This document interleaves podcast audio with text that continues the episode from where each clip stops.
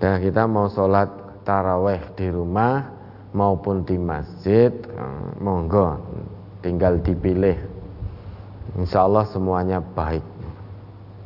Tapi kalau mau mengikuti sholat taraweh Nabi, Nabi itu sholat taraweh panjang. Ya, beliau sholat taraweh itu panjang. Menurut pengakuan Ummul Mukminin Siti Aisyah, Nabi itu sholat taraweh empat rakaat. Karena Rasulullah sallallahu alaihi wasallam shalla arba'a raka'atin. Salat empat rakaat maksudnya dua rakaat salam dua rakaat salam.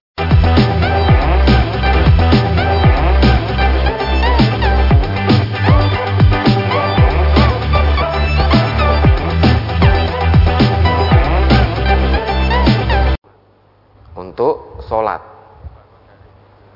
Maka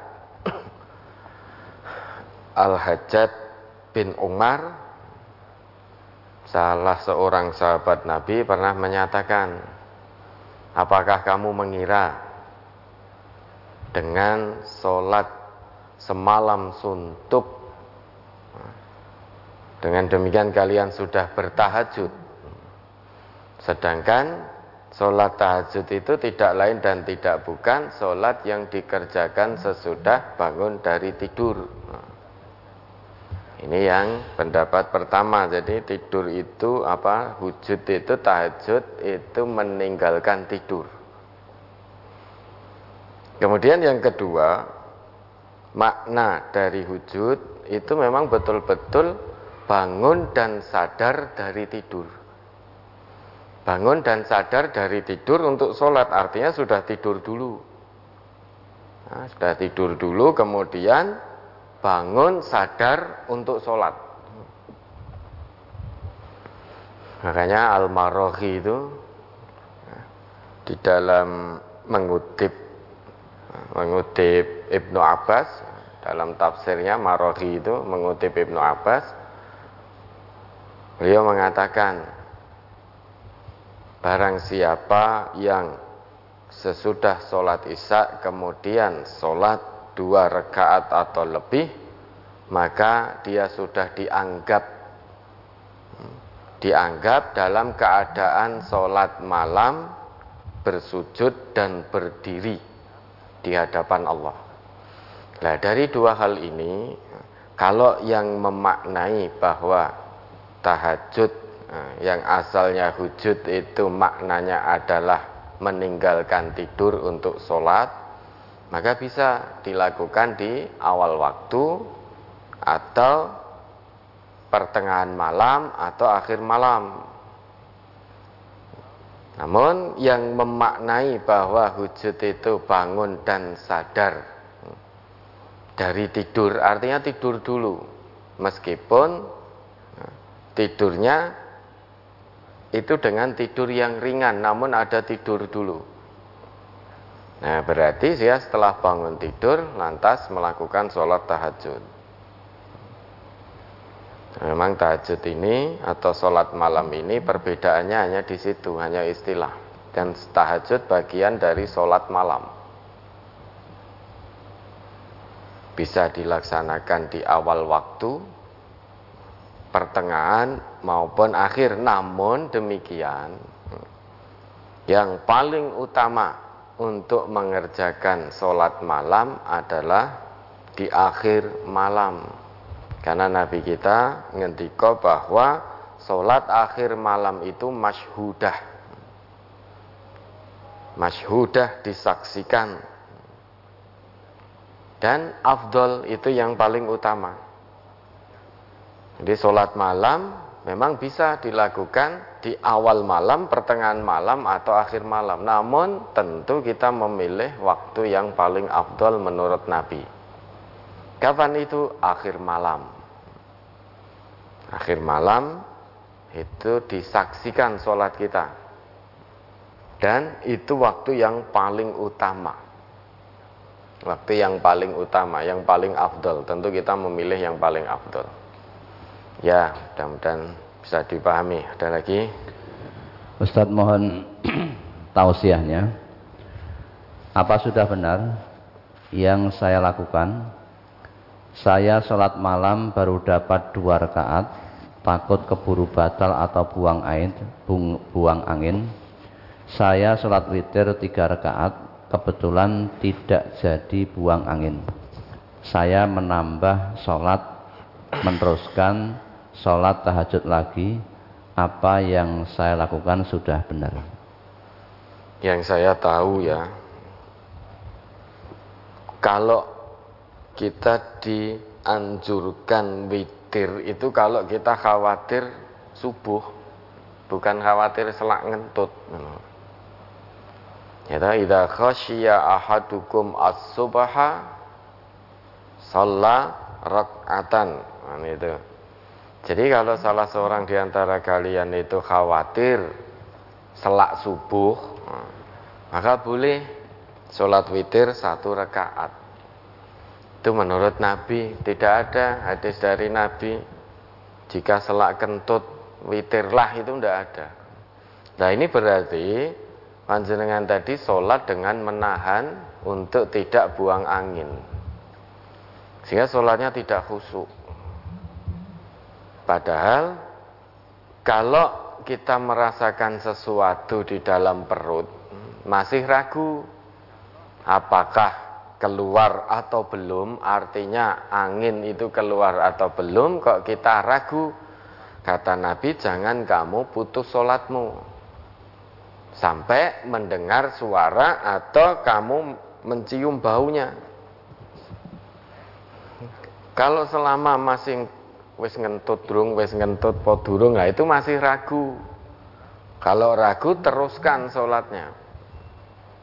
Sampai nanti mendengar suara hatta yasma' sautan au yajidu au yajidu rihan. Sampai mendengar suara atau mencium bau.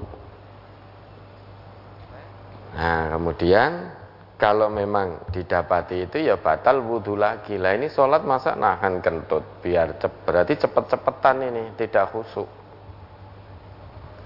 Nah kalau yang ditanyakan tadi baru dua rakaat kemudian sholat witir tiga rakaat. Ternyata sesudah witir, sesudah witir belum batal. Nah terus bagaimana? Memang ada hadis Nabi yang menyatakan Ij'alu akhira sholatikum bil laili witron jadikan witir itu sebagai akhir dari sholat malammu. Ada hadis Nabi yang menyatakan begitu. Kemudian ada hadis Nabi yang lain juga menyebutkan bahwa la witroni fi lailatin, tidak ada dua witir dalam satu malam.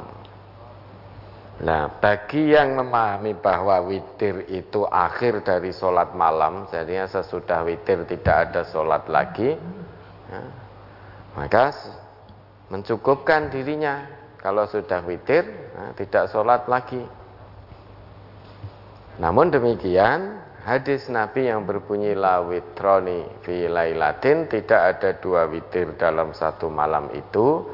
Artinya kalau pada saat kita khawatir di akhir malam tidak bisa bangun, maka kita boleh witir di awal malam. Kan Nabi juga bersabda begitu. Man khafa alla yaquma min akhiril laili yutir awalahu. Barang siapa yang takut tidak bisa bangun pada akhir malam, hendaklah dia berwitir pada awal malam.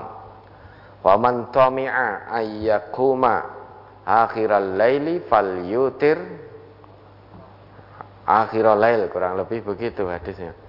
Barang siapa yang memang yakin bisa bangun akhir malam hendaklah dia berwitir akhir malam karena sholat di akhir malam itu disaksikan dan itu lebih afdol waktunya maka bagi yang memang khawatir akhir malam tidak bisa bangun, dia mencukupkan dengan witir di awal malam. Ternyata malamnya bisa bangun. Kalau dia ingin bertatawuk menambah, maka juga tidak salah. Tetapi tanpa witir lagi. Karena tidak ada witir dalam dua tidak ada dua witir dalam satu malam. Ya. Ternyata bisa bangun akhir malam, padahal tadi awal malam sudah witir. Nah, dia ingin menambah bertotowo, nah itu juga tidak salah, boleh. Namun tanpa witir, tanpa witir lagi karena tadi sudah witir di awal. Namun bagi yang mencukupkan, misalkan sholat bersama imam, sholat taraweh, man qama ma'al imami hatta yansorifa fa innahu ya'dilu qiyama lailatin kata Nabi begitu. Barang siapa yang mencukupkan berdiri bersama imam sampai selesai berarti sampai selesai witirnya maka cukup dia mendapatkan satu mendapatkan pahala semalam penuh pahala sholat semalam penuh sehingga kalau sudah taraweh bersama imam sampai witirnya maka sudah cukup karena menurut Nabi dia mendapatkan pahala sholat semalam penuh nah ini jenengan sholat sendirian ini Sholat sendirian, ya boleh sholat taraweh sendirian. Dapat dua rakaat, kemudian ditutup witir. Kalau mau mencukupkan sampai di situ, tidak salah. Boleh-boleh saja. Namun kalau ternyata habis witir kok belum batal, mau sholat lagi, silahkan. Namun ingat, sudah witir, jangan witir lagi. Oke, ada lagi. Ustadz, saya nenek usia 62 tahun. Saat ini cucu saya ada di ASPI SMMTA. Libur lebaran tahun ini, cucu saya mau pulang mudik yang membuat saya resah karena cucu saya belum vaksin booster, sedangkan syarat perjalanan harus sudah vaksin booster. Mohon nasihatnya, bagaimana sebaiknya untuk anak-anak dari luar Pulau Jawa yang akan melakukan perjalanan mudik. Ini kapan tahu pulangnya, Ustaz Ghazali? Ini ada yang sudah pulang, ada yang yang kelas 12 belum. Yang kelas, kelas yang 10, terakhir. 11, okay. Terakhir perpulangan kapan itu? Tanggal 15 April. 15 ini. Okay. Nah kalau memang itu booster menjadi syarat mudik, nah, nah nanti kalau belum booster ya tidak bisa pulang ya, yang jauh-jauh yang luar Jawa ini kalau memang itu menjadi syarat mudik kalau menjadi syarat mudik berarti nanti akan dicek ini wes booster apa belum kalau belum booster jadi ya khawatirkan tidak bisa pulang sebaiknya bagaimana kalau ingin bisa pulang mudik ya ikuti peraturan dengan booster karena kalau tidak booster, kalau ternyata itu menjadi syarat mudik, ya resikonya tidak bisa pulang sampai rumah. Kalau pulang sekarang sepertinya belum ya? Belum. Belum. Ya. Di kelas 10 11 sudah? Sudah. Ya. ya, kalau memang itu nanti menjadi syarat untuk mudik, ya, ya dipenuhi. Insya Allah tidak apa-apa booster. Ya. Dipenuhi namun kalau tidak booster resikonya tidak bisa mudik, tidak bisa pulang sampai rumah. Apa itu jadi persyaratan toh? Ya, jadi syarat mudik. Kurang tahu. Booster itu ya, ditunggu saja nanti ya. Sambil berdoa kepada Allah. Mudah-mudahan bisa sampai rumah. Oke, ada lagi. Saya punya dua orang anak masing-masing umur 9 dan 7 tahun Alhamdulillah sudah terbiasa mengerjakan sholat walaupun sering tidak lengkap lima waktu. Untuk puasa Ramadan, Alhamdulillah tahun kemarin full satu bulan. Tahun ini saya ingin ajarkan sholat taraweh di rumah Ustaz. Apakah ada tuntunannya jika saya sholat berjamaah dengan anak-anak saya, baik sholat wajib dan taraweh dan saya jadi imamnya. Anak saya laki-laki dan perempuan Ustaz. Terima kasih atas jawaban. Mohon doa juga sebagai supaya saya tetap bisa istiqomah mendidik anak-anak agar paham agama. Yang bertanya Ibu. itu umur 9 dan 7 tahun itu sudah bisa untuk dibawa ke masjid ya umur 7 dan 9 tahun itu sudah bisa diarahkan sehingga yang paling baik itu diajak untuk sholat berjamaah di masjid karena memang umur 7, umur 9 itu wis bisa sudah bisa dinasehati wis iso diarahkan. Sudah bisa diarahkan. Nanti kalau di masjid tidak usah rame-rame. Ya untuk sholat wajibnya. Itu lebih baik di masjid. Kalau memang memungkinkan. Nah, kalau memang ada halangan tidak memungkinkan tidak boleh nah, sholat di rumah namun keutamanya, keutamaannya dibanding di masjid jelas beda.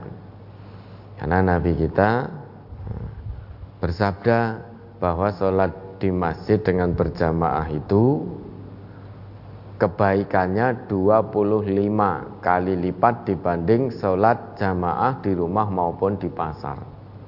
Salatul rajuli fil jama'ati tudha'afu ala salatihi fi baitihi wa fi sukihi khamsan wa ishrina di'fan. Jadi solatnya seseorang dengan jamaah di masjid itu kebaikannya lipat gandanya 25 kali daripada solatnya meski juga dengan berjamaah namun solatnya dilakukan di rumahnya ataupun di pasar. Nah, kebaikan sholat jamaah di masjid itu 25 kali. Nah, itu lebih baik diarahkan, diajak jamaah ke masjid.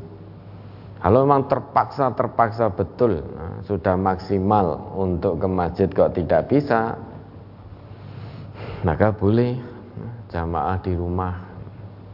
Dan jenengan jadi imamnya boleh karena anak-anaknya belum ada yang balik bisa memang Nabi kita mengajarkan menganjurkan agar kita mengajarkan anak kita sholat itu dimulai setidaknya dari usia tujuh tahun ini isyarat bahwa tujuh tahun itu sudah bisa diarahkan, sudah bisa dinasehati, sudah bisa diajari tata cara sholat yang benar. Nah nanti kalau usia 10 tahun kok masih malas-malasan untuk sholat, maka itu perintah Nabi boleh pendidikannya dengan cara dipukul itu boleh. Dipukul loh ya orang diajar. Maka ada yang menafsirkan menakwilkan pukul dengan pendidikan dan lain sebagainya dan lain sebagainya. Artinya penekanannya kalau usia 10 tahun kok masih malas-malasan sholatnya hati-hati. Karena masuk usia eh, taklif itu sudah mukallaf ada yang usia 10 sudah masuk usia mukallaf, beban-beban syariat sudah sudah harus dijalankan. Kalau tidak sholat dosa. Kalau perempuan ditandai dengan haid, kalau laki-laki dengan ihtilam, dengan mimpi. Namun ada juga yang ihtilam itu di usia 12 atau 13 tahun berarti 10 tahun ini memang wanti-wanti betul kalau nanti 10 tahun masih meremehkan sholat, sebentar lagi dia masuk usia mukallaf beban-beban syariat harus sudah dikerjakan. Kalau ditinggalkan berdosa. Maka penekanannya luar biasa. Nah, kalau usia 10 masih sulit untuk sholat, dikhawatirkan ketika masuk beban apa usia mukallaf, sudah ya tidak tidak mengerjakan sholat tercatat dosanya sudah. Karena meninggalkan kewajiban yang menjadi beban syariatnya. Dan biasanya lebih sulit. Kalau usia 10 masuk usia balik kok sholatnya masih keter itu akan sulit diarahkan. Maka luar biasa Nabi memberikan pendidikan dan pengajaran. Ajari anakmu sholat usia 7 tahun kalau 10 tahun belum sholat, pukullah. Ini untuk kebaikan anak kita. Ya, boleh-boleh saja kalau memang terpaksa ada halangan betul untuk tidak ke masjid jamaah di rumah silahkan monggo. Namun usahakan dengan maksimal dulu bawa anak-anaknya untuk ke masjid, kenalkan dengan masjid sejak dini. Jangan sampai anak-anak kita tidak kenal masjid. Kalau sampai anak-anak tidak kenal masjid, kekuatan Islam akan hilang karena anak-anak kita inilah generasi berikutnya. Orang Islam kok nggak kenal masjid, nah, sudah loyo nanti. Kekuatan Islam akan hilang kalau umat Islam sudah jauh dari masjid. Ya, ada lagi. Disebutkan dalam hadis Rasulullah pada malam pertama sampai dengan malam ketiga beliau sholat malam berjamaah. Kemudian malam keempat Rasulullah tidak keluar untuk sholat malam berjamaah karena khawatir nanti diwajibkan atas umatnya. Bagaimana menurut tuntunan Rasulullah untuk sholat taraweh lebih baik sholat sendiri di rumah atau sholat berjamaah di masjid? Semuanya baik. Dan sholat taraweh di masjid asal tumak nina ya, orang ngebut itu ya baik. Di rumah juga baik. Kecuali kalau jenengan sholat taraweh di masjid sekian puluh rekaat hanya lima menit apa enam menit. Nah itu wes mesti tidak baik karena tidak bisa tumak nina baik gerakannya bacaannya itu tidak bisa tumak nina di samping itu kalau di masjid itu sholat tarwehnya sesuai dengan yang dituntunkan oleh Rasulullah berdasarkan dalil-dalil yang ada, dalil-dalil yang kuat, maka juga baik. Dua rakaat salam, dua rakaat salam, dua rakaat salam begitu. Kalau ternyata masjid itu empat rakaat salam, empat rakaat salam, ya kita karena belum tahu ilmu tentang itu lebih baik sholat taraweh di rumah. Karena yang baru kita tahu kata Nabi Sholat lail itu masna masna Dua rakaat salam Dua rakaat salam itu yang dicontohkan oleh Nabi kita Kalau di masjid ternyata empat rakaat salam Empat rakaat salam Kita tidak melarang. Namun karena belum tahu ilmunya Maka tidak mengikuti. Oleh sebab itu kita sholat taraweh di rumah. Kalau di situ dua rakaat salam, dua rakaat salam, kemudian ditutup witir dengan ganjil, artinya boleh dengan witir tiga rakaat langsung, bukan witir dua rakaat salam terus tambah satu rakaat salam, namun tiga langsung sebagaimana yang Nabi lakukan. Nabi itu kan tidak memisahkan witir yang tiga rakaat dengan dua tasahud, satu kali tasahud, satu kali salam. Nah, kalau itu dilakukan di masjid, boleh karena kita sudah tahu ilmunya. Yang belum tahu ilmunya kita tidak mengikuti, namun juga tidak melarang, tidak menyalah-nyalahkan. Ya karena kebodohan kita yang belum tahu ilmunya. Maka silahkan sholat taraweh di rumah.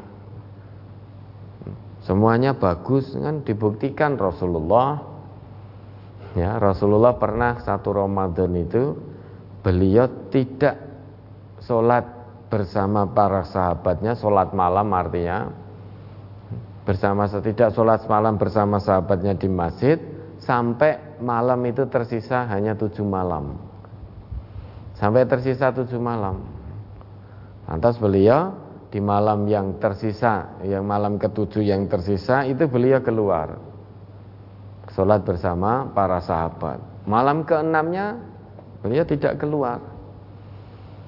Malam kelima dari sisa bulan Ramadan itu beliau sholat lagi bersama para sahabatnya. Malam keempat tidak. Ya.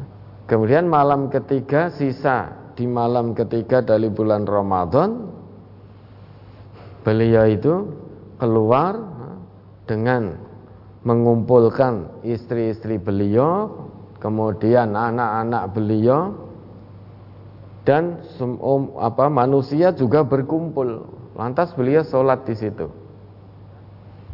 Sholat di situ sampai-sampai sahabat itu takut ketinggalan falah. Hatta khoshina ayyafutanal falah. Begilah dan dikatakan apa itu falah as-sahur sampai khawatir ketinggalan sahur karena saking panjangnya sholatnya Nabi. Nah, kita mau sholat taraweh di rumah maupun di masjid, eh, monggo tinggal dipilih. Insya Allah semuanya baik.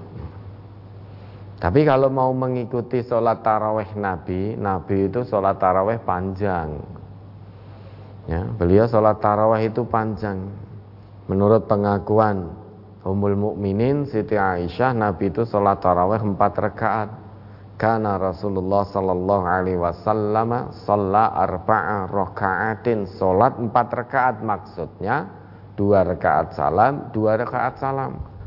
Summa yatarawwahu setelah dapat empat rakaat yang dilakukan dengan dua rakaat salam, dua rakaat salam tadi, lantas Nabi beristirahat. Istirahatnya panjang fa'atola. Kata Aisyah begitu, fa'atola. Panjang sekali istirahat Nabi. Sampai-sampai Ummul Mukminin merasa kasihan kepada Rasulullah hatta rahim tuhu sehingga Ummul Mukminin berkata kepada Rasulullah bi abi anta wa ummi ya Rasulullah qad ghafarallahu laka ma taqaddama min dzambika wa ma ta'akhkhar kutip kutebusi engkau wahai Rasulullah dengan bapak dan ibuku Sesungguhnya Allah telah mengampuni dosa-dosamu baik yang telah lalu maupun yang akan datang.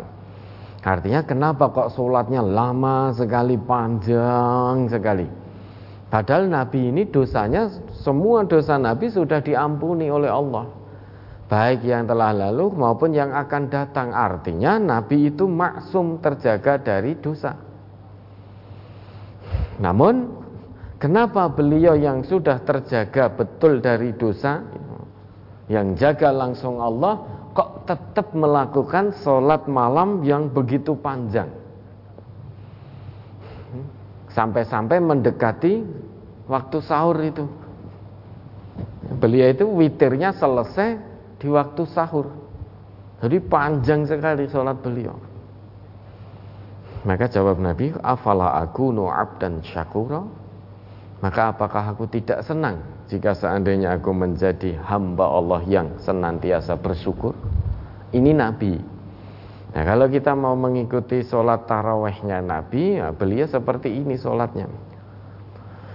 Dua rakaat, dua rakaat, kan dapat empat rakaat. Kemudian ya tarawah, istirahat fa'atola, panjang sekali istirahat beliau. Panjang sekali. Kemudian nanti dua rakaat salam, dua rakaat salam, dapat empat lagi istirahat lagi panjang. Kemudian witir tiga rakaat. Nah kalau kita kan tidak mau di masjid, mau di rumah, ya sama. Ya tak? Ayat-ayat yang kita baca juga Insya Allah pendek. Rakaat pertama Al-Hakumut Takasur Rakaat kedua Kulhu. Nanti bangun di Dua rakaat yang kedua.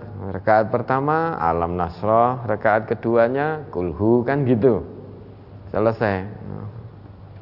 Nah maka silahkan. Insya Allah semuanya baik. Namun dengan landasan Imanan wahtisaban jadi mau sholat taraweh di masjid, mau sholat taraweh di rumah, landasan utamanya karena iman dan hanya mengharap pahala dari Allah.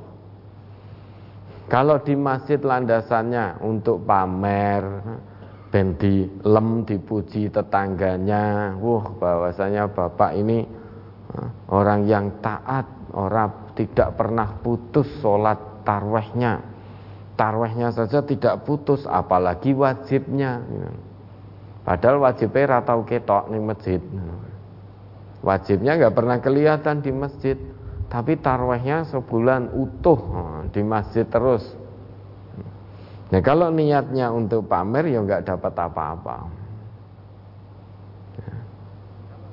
Ya, ada lagi. Saya ingin bertanya, apakah boleh saat berpuasa Ramadan membaca Al-Quran dimulai juz 1 sedangkan sebelum puasa Ramadan bacaan Al-Quran belum selesai karena memakai arti sehingga saat bulan puasa tiba belum khotam tetapi saat bulan puasa Ramadan saya membaca Al-Quran tidak memakai arti agar bisa khotam mohon penjelasan. Boleh ya boleh silahkan. Nah, tetapi kalau tidak dimaknai tidak dimaknai tidak dibaca maknanya kita tidak akan paham. Namun bukan berarti kita tidak boleh. Membaca saja itu tetap boleh. Dan satu huruf dari Al-Quran itu sepuluh kebaikan. Jika kita membaca alif lam mim jangan dikira alif lam mim itu satu huruf. Alif itu satu huruf, alifun harfun, wal lam harfun, wal mim harfun. Alif satu huruf, lam satu huruf, mim satu huruf. Dan satu kebaikan pahalanya dilipat gandakan sepuluh. Jadi satu huruf alif itu ada kebaikan sepuluh. Ini motivasi agar kita sebagai umat Islam itu agar senantiasa senang semangat untuk berinteraksi dengan Al-Quran, dengan kitab suci kita, baik dengan cara bacanya, interaksi dengan rutin membacanya, kemudian interaksi dengan cara rutin memahami maknanya, mentadaburinya, kemudian interaksi dengan rutin dan istiqomah mengamalkan dari apa yang dibaca, apa yang dipaham tadi. Sehingga jangan sampai kita sergap baca Quran hanya di bulan Ramadan saja. Keluar dari bulan Ramadan kembali lagi tidak pernah baca Al-Quran lagi. Sehingga interaksi dengan Al-Quran inten hanya di bulan Ramadan. Di luar Ramadan sudah tidak lagi, padahal di luar Ramadan itu ada 11 bulan berikutnya. Kenapa hanya di bulan Ramadan? Orang berlomba-lomba menghatamkan Al-Quran itu kenapa hanya di bulan Ramadan? Kenapa di 11 bulan berikutnya banyak orang yang ketika di bulan Ramadan sergap kiraatul Quran namun di 11 bulan berikutnya Qurannya tidak pernah dibuka. Disentuh saja tidak apalagi dibuka. Nah, akhirnya selama 11 bulan ke depan Qurannya penuh dengan debu. Nanti ketika Ramadan bingung lagi mencari Qurannya. Karena ingin berlomba-lomba menghatamkan Al-Quran. Ya, maka kalau nah, kita di luar bulan Ramadan kemarin belum istiqomah, belum rutin berinteraksi dengan Quran, baik dengan cara bacanya atau dengan cara memahaminya juga kemudian diamalkan dalam ke kehidupan sehari-hari 11 bulan yang lalu itu kita masih kurang maka ini bulan ini momentum terbaik untuk meningkatkan keimanan dan ketakwaan kita. Kalau di luar bulan Ramadan kita jarang sekali membaca Al-Quran maka ini momentum terbaik. Sekarang kita interaksi usahakan istiqomah membacanya. Kalau sehari satu juz sampai selesai Ramadan bisa khotam. Kemudian setelah itu dimaknai untuk kemudian dipahami dan diamalkan. Sehingga kebaikan dengan cara membacanya didapat, kebaikan dengan cara memahaminya juga dapat, kebaikan dengan cara mengamalkannya juga dapat. Sehingga semuanya dapat kebaikan terkait dengan Al-Quran. Maka hanya jangan pilih-pilih. Kalau bisa mendapatkan kebaikan dengan cara membaca, kemudian kebaikan memahami, kemudian kebaikan mengamalkan, kenapa harus pilih salah satu? Pilih semuanya. Kebaikan membaca satu huruf, sepuluh kebaikan. Kemudian setelah itu dimaknai, dibaca artinya, dipahami. Kemudian setelah itu diamalkan. Lah itulah seorang muslim sejati. Muslim yang mau berpikiran maju. Ketika jadi orang Islam, meski sudah ngaji, namun karena sejak kecil tidak pernah belajar cara baca Al-Quran, sehingga meski sudah ngaji belum bisa baca Al-Quran. Jangan berhenti, jangan berpuas diri hanya dengan mengatakan yang penting pengamalan. Memang yang terpenting itu pengamalan. Kalau Quran dibaca saja tanpa diamalkan itu juga sia-sia. Yang terpenting dari Al-Quran memang pengamalan. Namun kalau kita sudah sekian lama menjadi orang Islam, ketahuilah Al-Quran itu kitab suci kita. Segala hal terkait dengan Quran, mulai cara bacanya, tadaburnya, kemudian memahaminya, itu kebaikan dari Allah. Maka yang namanya tadabur Quran itu sumul. Tadabur Quran itu kitabun anzalnahu ilaika mubarakul liyadabbaru ayatihi waliyatadzakkara ulul albab. Tadabur Quran itu sumul. Sumul itu menyeluruh. Ya. Memang awalnya belum bisa baca. Namun kalau dia muslim sejati, dia akan berusaha untuk belajar cara baca kitab sucinya dengan baik dan benar. Itulah orang yang ulul albab, yang akalnya sehat. Sehingga sekian puluh tahun kok orang ngisoh moco kitab sucinya itu aneh. Kurang bersyukur kepada Allah. Bahkan mungkin tidak bersyukur kepada Allah. Karena tidak punya niatan untuk membaca kitab sucinya tidak mau belajar cara bacanya. Nah, untuk menutupi kekurangan dan kemalasannya dengan mengatakan yang penting mengamalkan. Kenapa kita tidak berpikiran maju? Memang awalnya tidak bisa, belum bisa membaca, bukan halangan untuk kita untuk tidak mengamalkan Quran. Dan mendengarkan Quran dijelas-jelaskan, paham, kemudian diamalkan, meski belum bisa baca Quran. Namun tidak berhenti sampai di situ.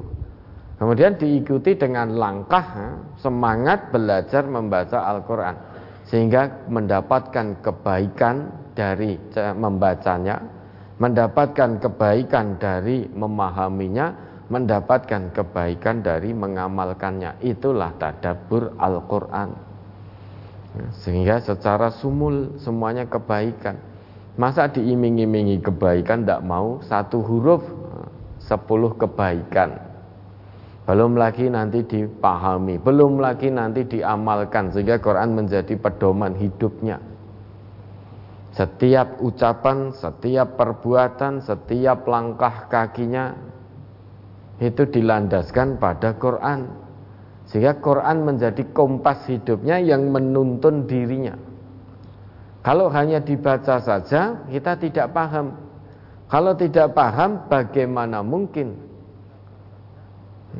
Quran akan kita jadikan sebagai pedoman hidup? Bagaimana mungkin Al-Quran mau menuntun hidup kita, wong kita tidak paham? Orang yang paham Al-Quran dari ujung rambut sampai ujung kaki tidak akan pernah keluar dari petunjuk-petunjuk Al-Quran, baik ucapan maupun perbuatannya. Misalkan kita baca satu ayat wa qulu qaulan karima wa qulu qaulan sadida. Nah, kita baca tidak paham itu. Bagaimana kita mau mengamalkan padahal ayat itu isinya perintah. Dan berkatalah dengan perkataan yang baik. Karena kita tidak paham, hanya bisa baca saja. Namun tidak memaknai apa yang kita baca, habis selesai membaca, lantas misuh-misuh, ngomong kasar, fitnah orang lain, karena tidak paham. Sehingga membaca ayat-ayat Allah hanya dengan mata di kepala, hanya dengan lisan, tidak turut menyertakan mata hatinya.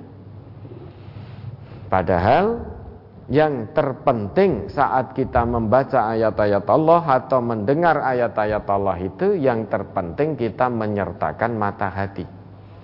Karena yang bisa untuk memahami adalah mata hati, bukan mata di kepala.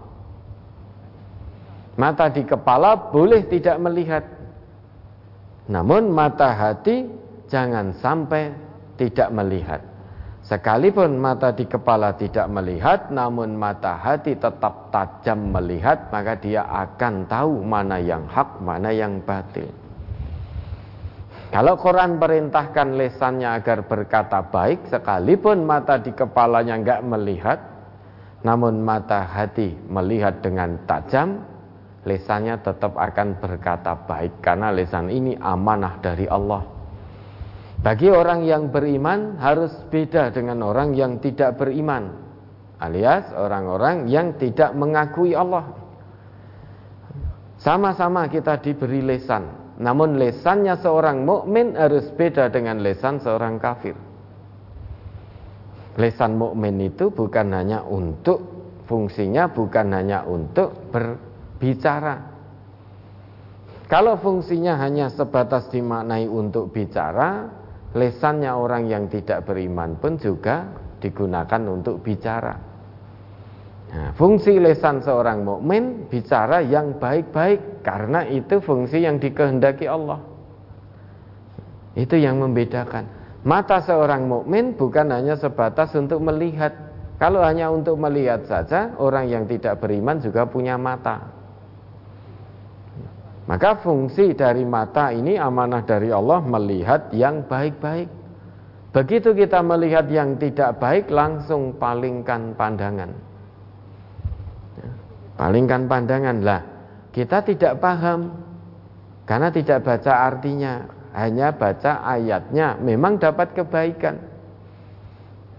Namun ada potensi tidak bisa kita amalkan. Saat Quran larang kita untuk bicara kotor, Quran larang kita untuk berlaku sombong, wala tamshi fil ardi maroha, karena kita tidak tahu artinya, tidak tahu maknanya, hanya sebatas baca.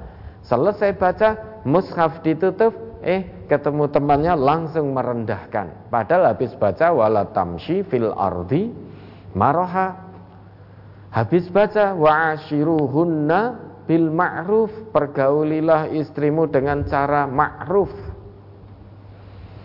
Fa in karihtumuhunna fa'asa an takrahu syai'a wa yaj'alallahu fihi khairan katsira.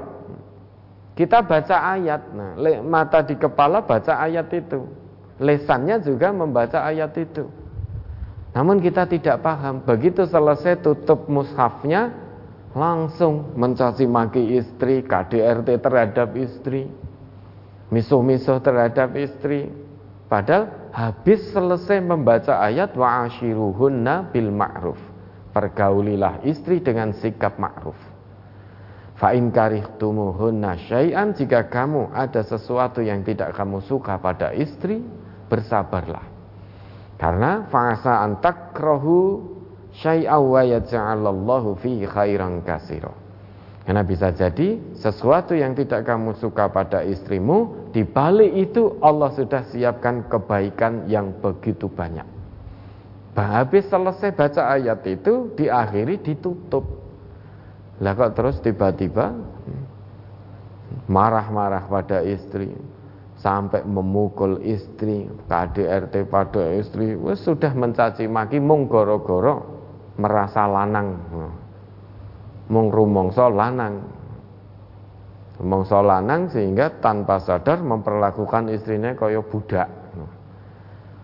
Begitu istrinya ngomong sedikit langsung hmm, piye-piye no wong wedok kuwi kudu manut karo sing lanang. Surgamu iki. Syah mencaci maki enggak karuan. Padahal habis baca wa asyiruhun nabil ma'ruf. Ini kalau kita hanya bisa baca namun tidak dengan membaca maknanya, maka apa yang kita baca tidak kita pahami. Kalau kita tidak paham maka tidak mengamalkan habis baca satu ayat wala taqrabuz zina innahu kana fahisyatan wa sa'a selesai ditutup muskafe. Eh malah habis itu keluar pergi dengan perempuan yang bukan mahramnya. Padahal tadi habis baca wala takrobuz zina. Habis baca wala takrobuz zina ditutup mushafnya habis itu video callan dengan perempuan yang bukan mahramnya dan ada hubungan spesial bahkan sampai kirim-kiriman video, gambar dan lain sebagainya yang membuka aurat padahal habis membaca wala takrobuz zina. Nah, ini kan berarti tidak paham. Hanya bisa baca namun tidak memahami apa yang dibaca. Maka tidak bisa mengamalkan. Nah boleh-boleh saja jangan di bulan Ramadan mendapat untuk mendapatkan kebaikan dari cara baca biar khotam sah-sah saja. Namun yang terpenting setelah itu dimaknai dibaca, dipahami kemudian diamalkan kita tidak khotam Ramadan tidak masalah. Yang penting kita baca misalkan dapat 10 juz. Namun dengan maknanya betul Sehingga paham betul, diamalkan betul. Khotam tidak harus di bulan Ramadan.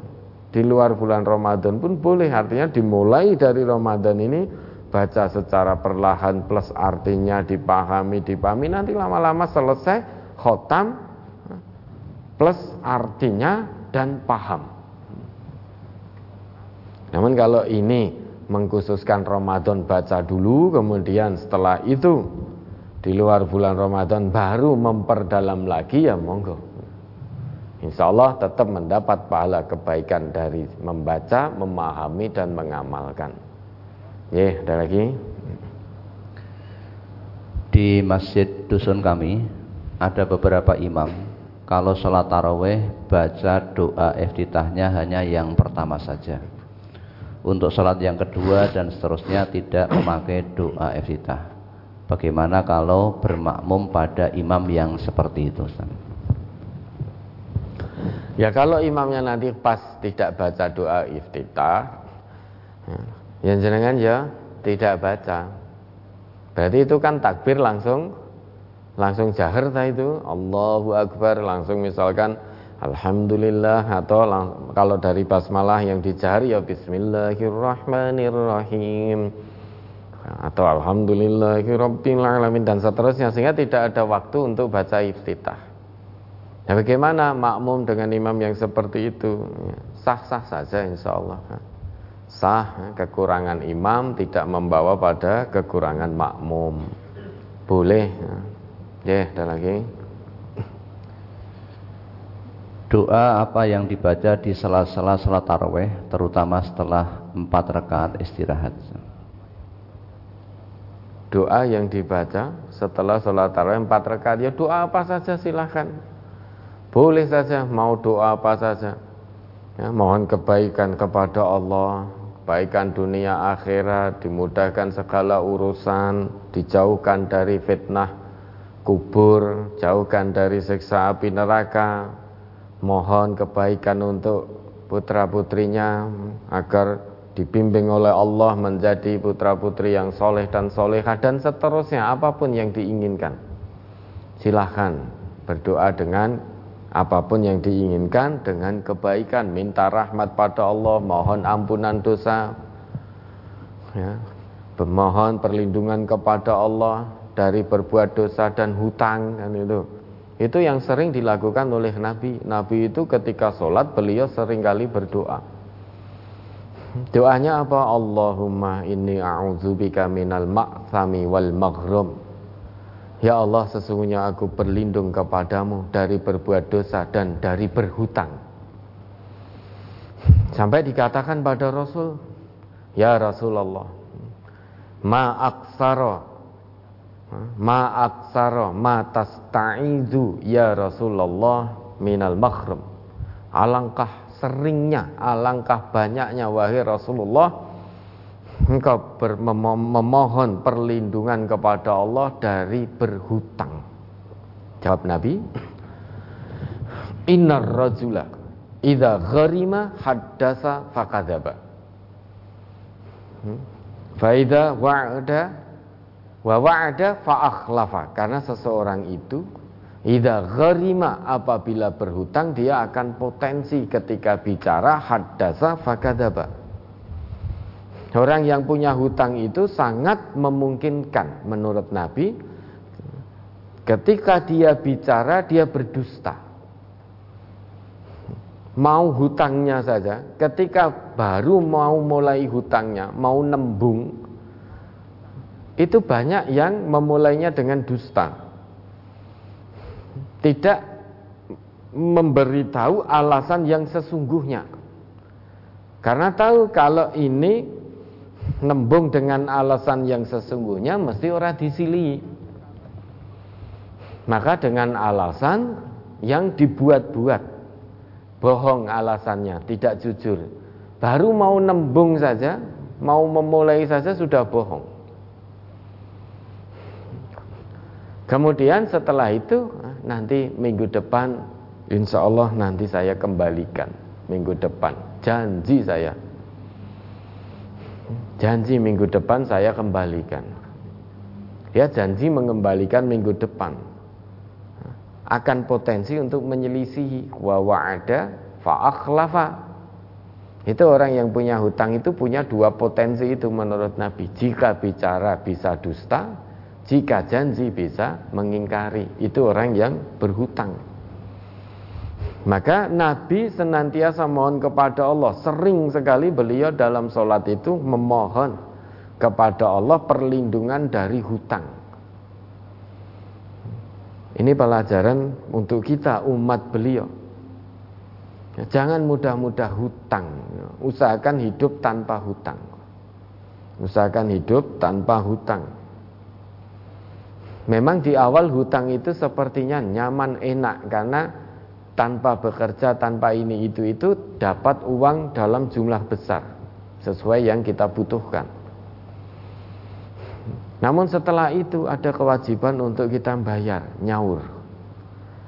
Bisa-bisa sampai kita meninggal masih hutang di dunia belum selesai, harusnya kebaikan kita bisa membawa ke surga gara-gara hutang ketika di dunia belum selesai, surganya menjadi terhalang. Harusnya kebaikan yang kita lakukan bisa membawa kita ke surga, namun hutang di dunia belum selesai. Sekecil apa pun hutang itu bisa menjadi penghalang surga kita. Nauzubillah. Maka boleh setelah kerabat empat rakaat mohon sering-sering Mohon perlindungan kepada Allah dari berbuat dosa dan dari berhutang. Dan dimudahkan kalau sudah terlanjur punya hutang, mohon kepada Allah agar diberi kemudahan untuk menyelesaikan hutang-hutangnya sebelum nanti dipanggil oleh Allah. Nah, apa pun doa kebaikan silahkan. Tidak hanya doa, dapat empat rakaat, panjenengan mau baca Quran dulu boleh silahkan. Baca Quran satu juz, dua juz, tiga juz itu boleh, monggo. Mau tidur dulu boleh. Mau tidur dulu itu ya tarawah istirahat, pokoknya istirahat. Tidur dulu juga boleh.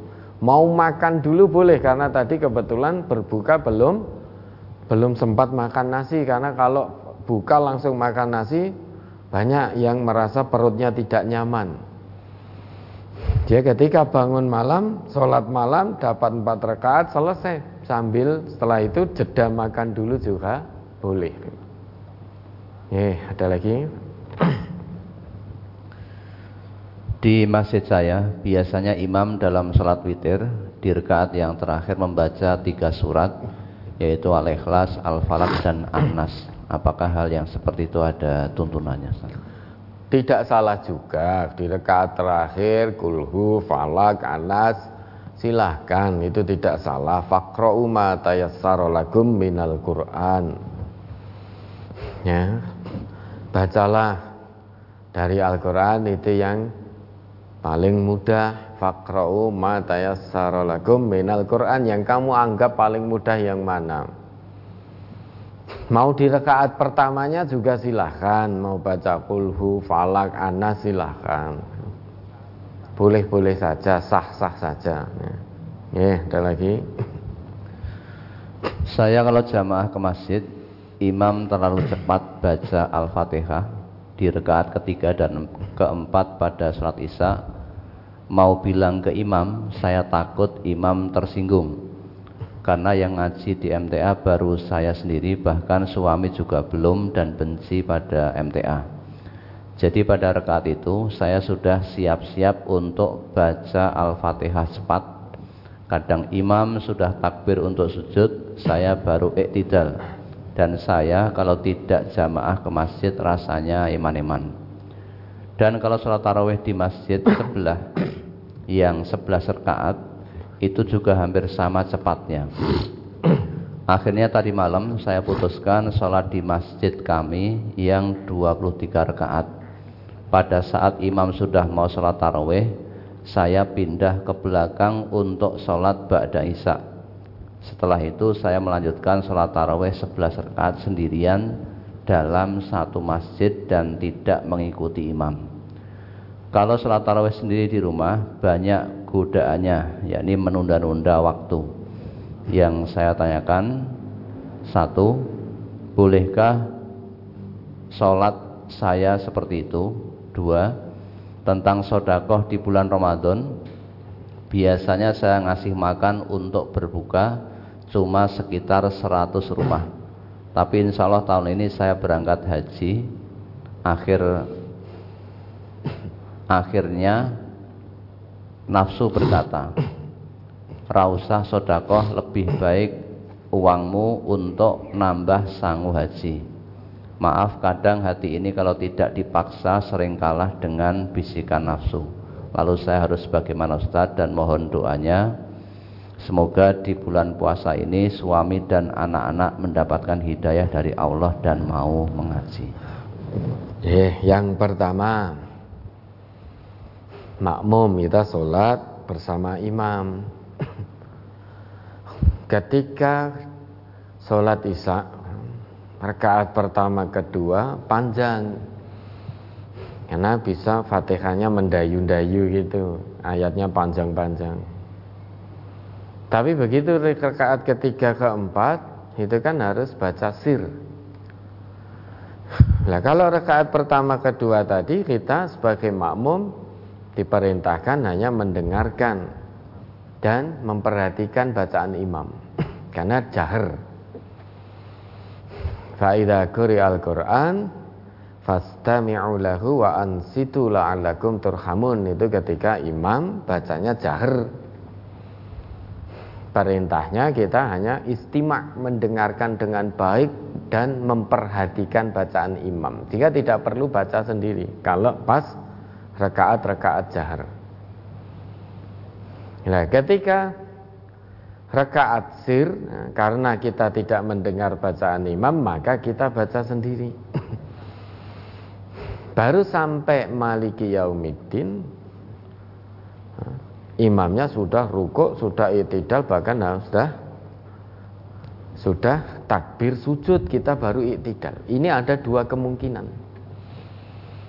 Kemungkinan pertama mungkin imamnya yang terlalu cepat. Ada kemungkinan kedua yang jenengan terlalu lambat. Terlalu lambat misalkan begini baca Fatihah Alhamdulillah. itu terlalu lambat terlalu lambat imamnya padahal bacanya dengan tartil alhamdulillahirabbil alamin arrahmanirrahim lah kan ketinggalan mesti ini ada dua kemungkinan Kalau panjenengan sebetulnya sudah tidak terlalu cepat, tidak terlalu lambat, kok masih kalah cepat? Ya, misalnya kita baca Alhamdulillahirabbil alamin Ar-Rahmanir Rahim. Imam kita sampai Maliki imamnya kok wis ruko. Oh ya berarti imamnya bacanya cepat. Sehingga panjenengan kalau habis tahiyat pertama itu wis siap-siap macane Fatihah engko cepet ndak selak ketinggalan. Itu tidak hanya ketika Fatihah rakaat ketiga saja. Nah, tahiyat mungkin ya wis rada cepet-cepet. Nek bisa sampai innaka hamidum majid gitu kan. Kepeksone tidak bisa ya sudah imam berdiri, nah, ikut berdiri rakaat ketiga. Begitu masuk rakaat ketiga langsung alhamdulillahirabbil alamin Nah, jenengan juga ikut cepat karena sudah siap-siap tadi. Bisa jadi karena eh, sudah siap-siap Fatihah selesai dengan satu tarikan nafas.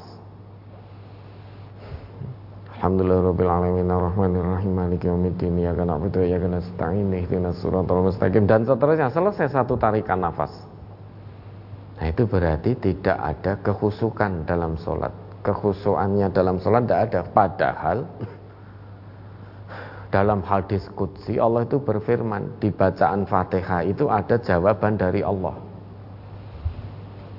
Idza qala alham idza qala al-'abdu alhamdulillah qala Allah hamidani 'abdi. Nah, jika hamba itu membaca alhamdulillah maka dijawab oleh Allah hambaku sedang memujiku. Idza qala al-'abdu ar-rahmanir rahim, qala Allah asna alayya 'abdi. Kalau seorang hamba dalam solat membaca ar-rahmanir rahim, maka dijawab oleh Allah, hambaku sedang menyanjungku. Kemudian wa idza qala al-'abdu maliki yaumiddin, qala Allah majjadani 'abdi. Kalau dalam solat itu hamba membaca maliki yaumiddin, maka dijawab oleh Allah, hambaku sedang mengagungkanku. Sampai selesai itu. Maka Allah itu membagi fatihah dalam solat itu menjadi dua bagian. Qasam tus solat Baini wa baina abdi Nisfaini. Aku membagi solat yaitu fatihah Antara diriku dan hambaku menjadi dua bagian. Wali abdi ma sa'ala dan untuk hambaku apa pun yang dia minta. Nah ini dari sini ya, bacaan fatihah, bacaan sholat yang lain harus tumak ninah. Nah kalau tadi imamnya cepat sampai sujud jenengan baru rukuk, berarti tidak bisa mengikuti. Nah apa yang dilakukan ya sudah tetap baca dengan tumak ninah, selesaikan sholat. Nah nanti kalau ternyata jenengan sujud imamnya sudah bangkit berdiri rakaat keempat. Kemudian sudah mem, apa memulai rakaat keempat dengan baru sujud. Ya sudah tidak perlu cepat-cepat. Tetap tumak nina selesaikan. Selesaikan sholat sekalipun di akhir nanti harus terputus dari imam. Tidak mengapa. Ya, daripada panjenengan ikut ngebut. Ngebut berarti tidak khusyuk. Pertama ngos-ngosan Kedua, bacaan Fatihahnya nyerampang-nyerampang. Jadi diseret semuanya. Ya itu yang pertama. Kemudian yang kedua apa tadi? Yang kedua sholat taraweh di bulan Ramadan. Tidak, sholat taraweh dulu tadi oh. apa tadi?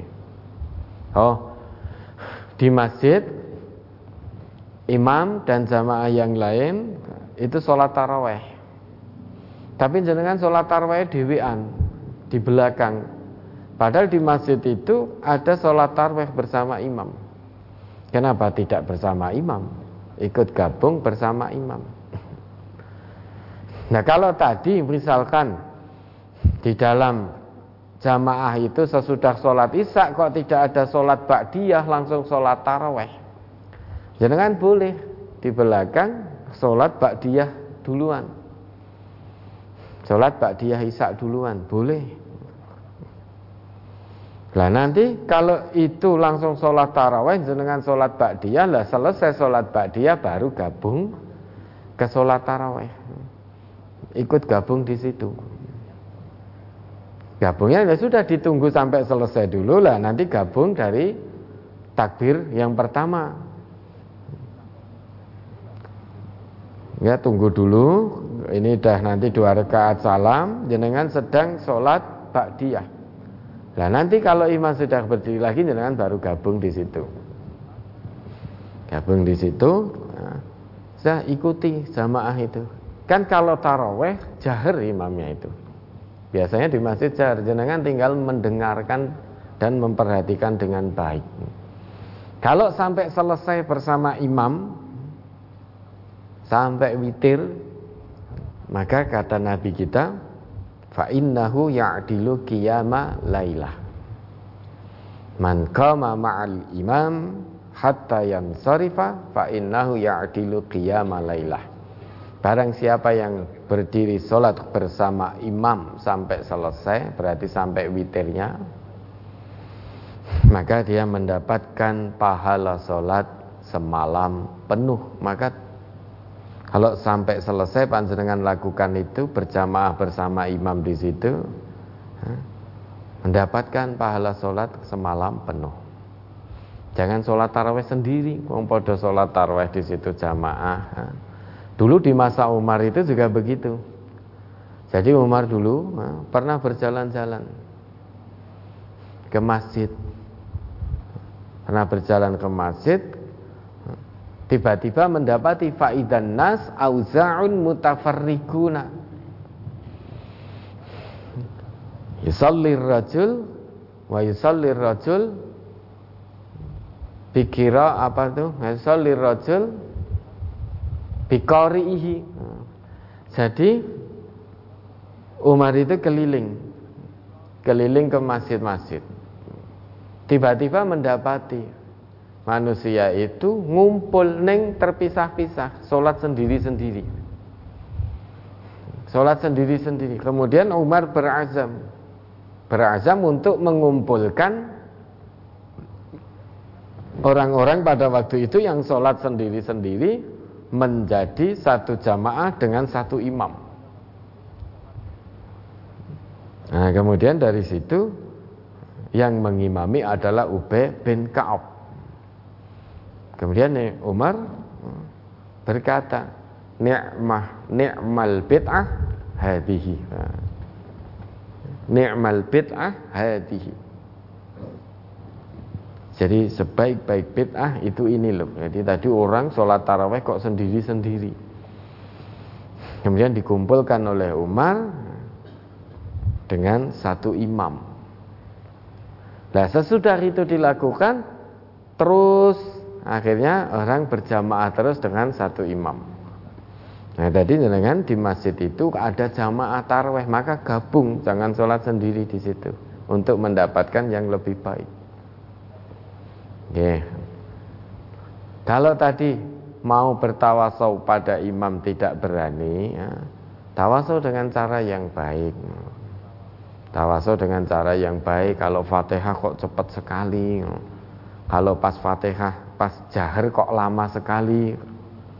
Tapi kalau pas sir fatihahnya kok cepat sekali.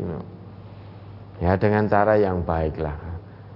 Bagaimana kalau imamnya tersinggung? Apa? Ya mau belum dicoba tahu dari mana. Ya. kalau mau bertanya itu dengan cara yang baik cara yang santun insya Allah tidak akan tersinggung. Ya kemudian Yang kedua, sedekah di bulan Ramadan. Biasanya 100 rumah. Karena darulah hari ini di apa bulan ini dipanggil oleh Allah untuk berangkat haji, hati berbisik. Ya, wis rasa sedekah, engko sangune nggo mangkat haji. Kayane apik ta bisikannya? Sepertinya bagus. Ini perang batin antara bisikan setan atau bisikan kebaikan. Perlu kita yakini betul janji Nabi. Mana kosot sedekatun min mal. Sedekah itu tidak mengurangi harta. justru semakin menambah harta itu baik secara zatnya yang tambah maupun berkahnya. Tidak pernah ada ceritanya orang sedekah kok jatuh miskin, jatuh melarat, hidupnya serba kekurangan gara-gara sedekah yang ikhlas karena Allah. Itu tidak pernah ada ceritanya. Yang ada orang sedekah ikhlas karena Allah itu malah semakin tenang hidupnya, bahagia, dimudahkan segala urusannya oleh Allah. Tinggal kita yakin apa tidak. Bukan hanya sering kali hati ini dibisiki oleh setan agar kita meninggalkan amal soleh yang biasa kita lakukan. Bahkan setiap detik itu. Setiap detik, setiap menit, setiap waktu Memang permohonan setan iblis kepada Allah begitu. Fabima akhwaitani la aq'udanna lahum siratakal mustaqim. Summa la'atiyannahum min baini aidihim wa min khalfihim wa an aimanihim wa an syama'ilihim. Wala tajidu aksarahum syakirin. Coba diingat kembali itu Al-A'raf. Bagaimana permohonan setan iblis kepada Allah untuk diizinkan mengganggu manusia dari depan, belakang, kanan, kiri, dari segala arah. Coba, moga ayat. Surat ya. Al-A'raf ayat 16 dan 17. Qala fa bima aghwaytani la'aqudanna lahum siratal mustaqim summa la'atiyannahum min baini aydihim wa min khalfihim wa an aymanihim wa an syama'ilihim wa la tajidu aktsarahum syakirin Iblis berkata karena engkau telah menghukum saya tersesat saya benar-benar akan menghalang-halangi mereka dari jalan engkau yang lurus Kemudian saya akan mendatangi mereka dari muka, dari belakang mereka, dari kanan dan dari kiri mereka, dan engkau tidak akan mendapati kebanyakan mereka bersyukur atau taat. Ya dah. Jadi ini permohonan iblis, permohonan setan kepada Allah. Karena setan iblis telah memilih jalan kesesatan dan pilihan itu dikabulkan oleh Allah, sehingga setan iblis betul-betul berada dalam kesesatan maka ini mengajukan permohonan kepada Allah untuk ditangguhkan siksanya, ditangguhkan azabnya. Tujuannya apa? Agar setan iblis senantiasa bisa mendatangi hamba-hamba Allah dari arah depan, belakang, kanan, kiri. Dari jadi dari seluruh penjuru. Dan permohonan iblis ini dikabulkan oleh Allah. Ditangguhkan siksaannya. Sampai nanti hari kebangkitan Allah jawab inna gaminal munzarin ya kamu termasuk orang termasuk yang ditangguhkan siksaanmu. Nah, permohonan untuk menyesatkan manusia mendatangi manusia dari berbagai arah dari segala penjuru baik depan, belakang, kanan, kiri juga dikabulkan oleh Allah.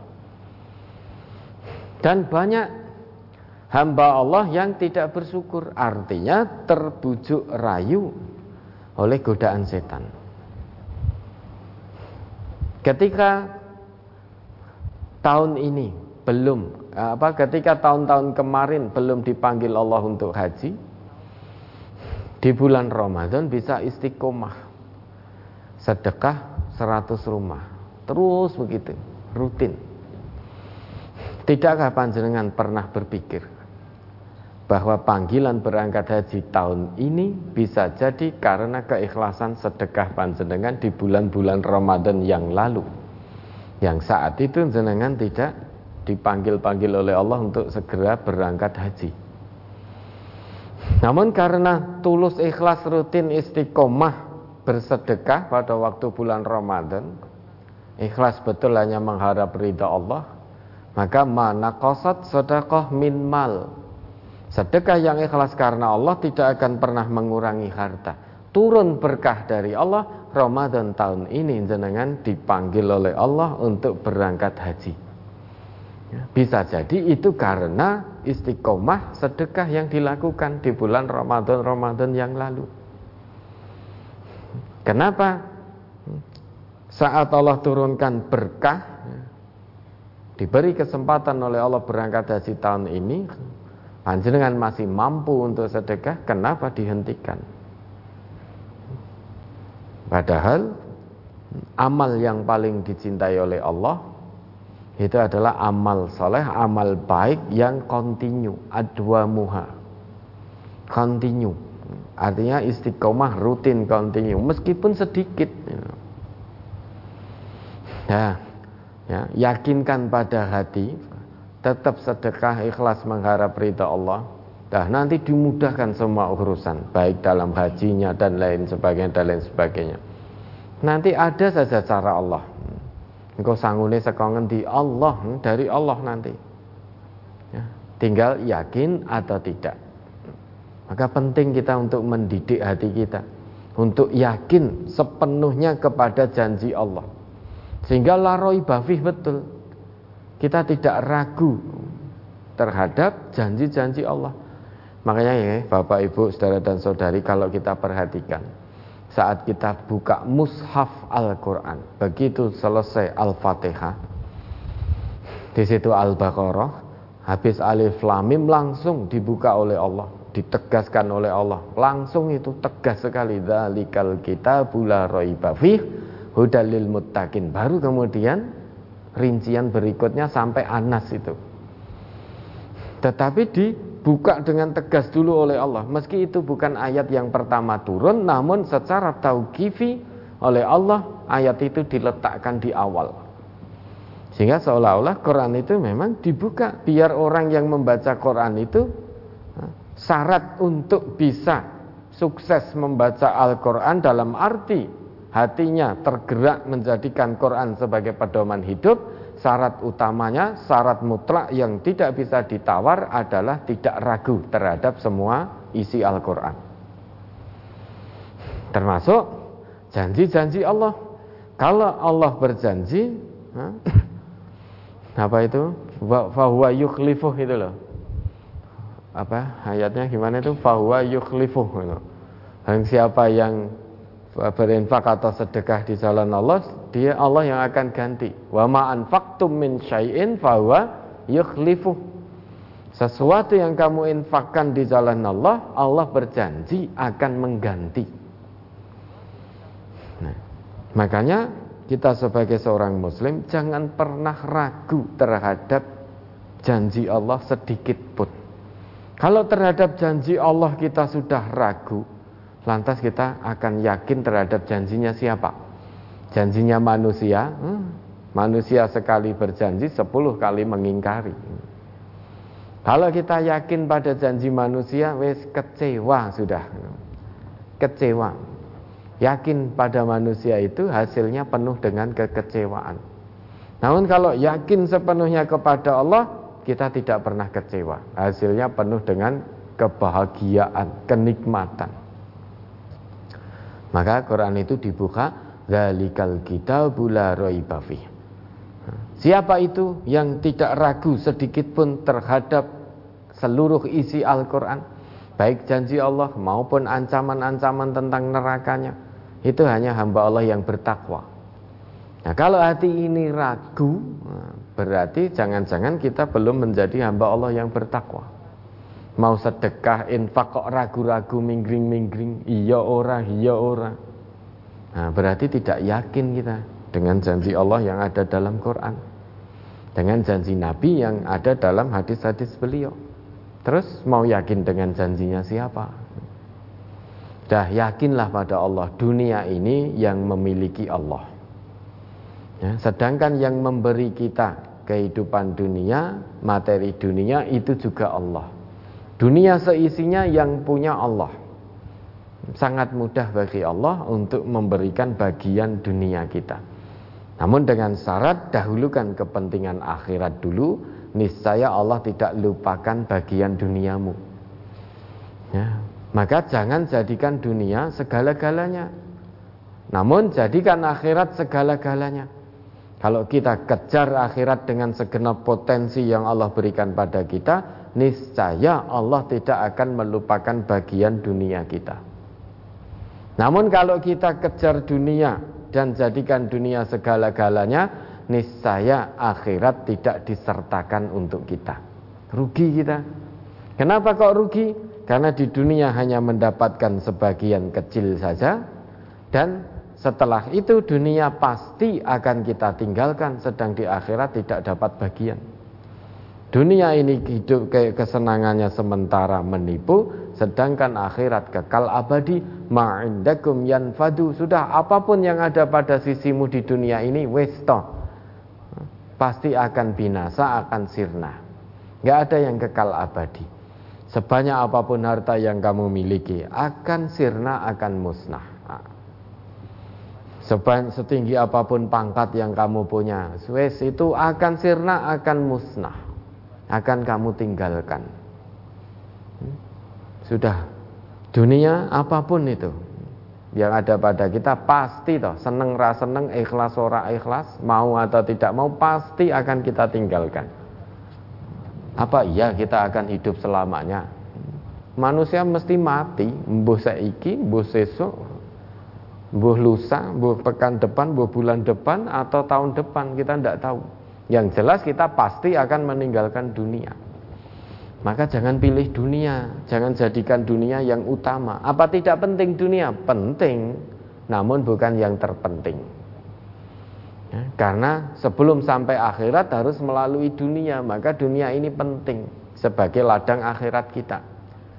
Sehingga tujuan hidup jangan untuk dunia, kalau tujuan hidup untuk dunia, rugi kita sia-sia diseru infak, seru zakat, seru sedekah, iman-iman.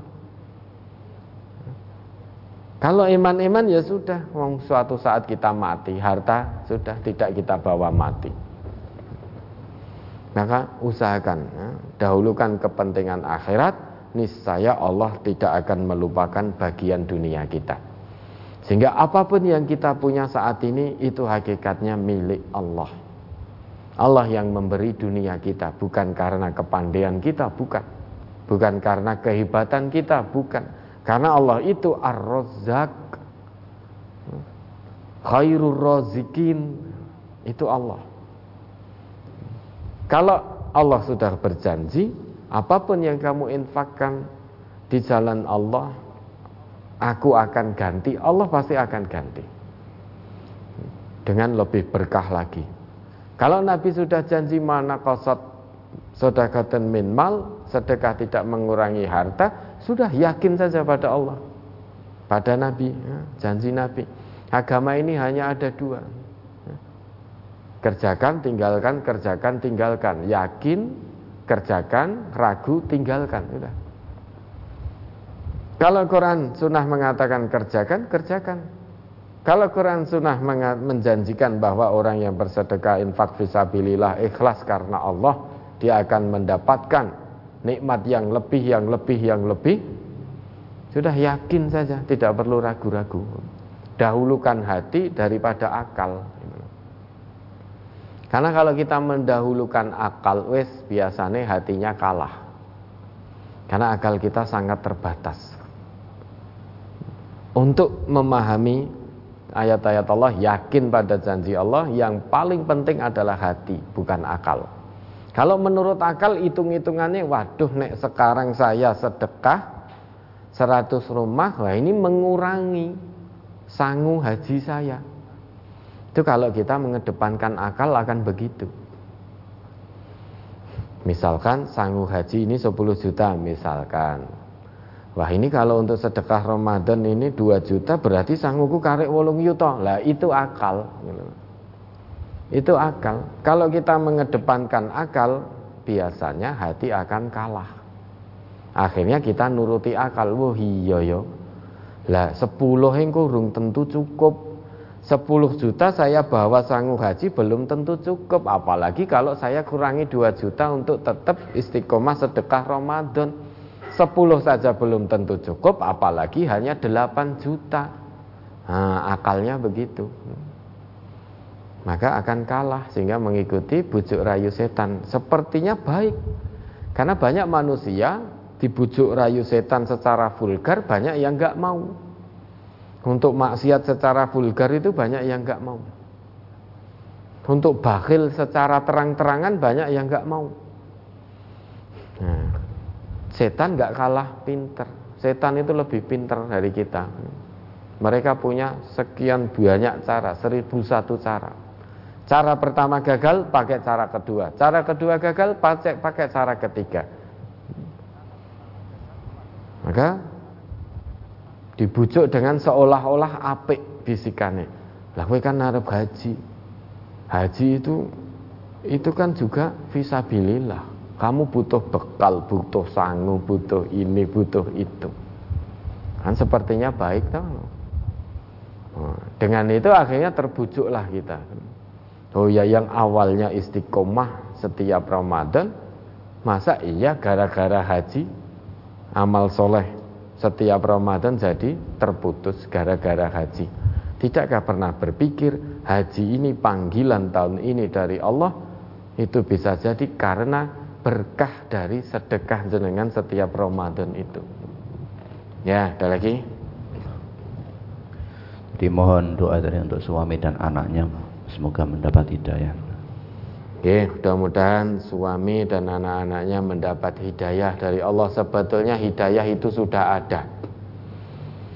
Hidayah itu sudah Allah turunkan, ada di kanan kiri kita, depan belakang kita, ada di sekitaran kita. Tinggal kita mau menyambut hidayah itu atau tidak. Kalau kita mau membuka hati, niscaya hidayah akan kita peroleh. Karena hidayah sudah Allah turunkan di mana-mana. Melalui yang tertulis, kauliyah, Quran, itu semuanya hidayah. Melalui ayat-ayat kauniyah,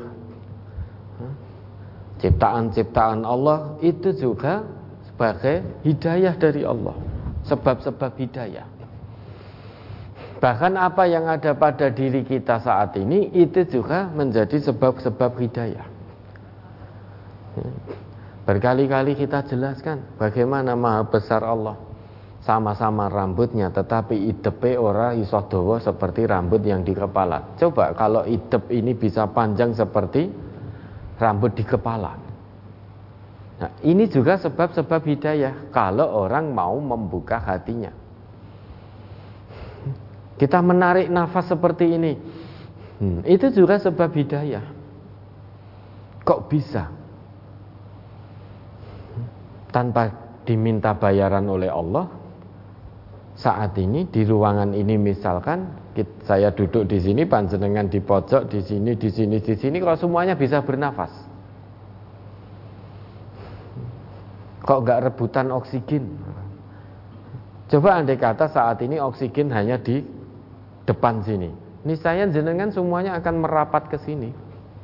Untel-untelan di sini rebutan oksigen. Ini juga sebab hidayah. Ya, satu tarikan nafas kita saja sebab hidayah.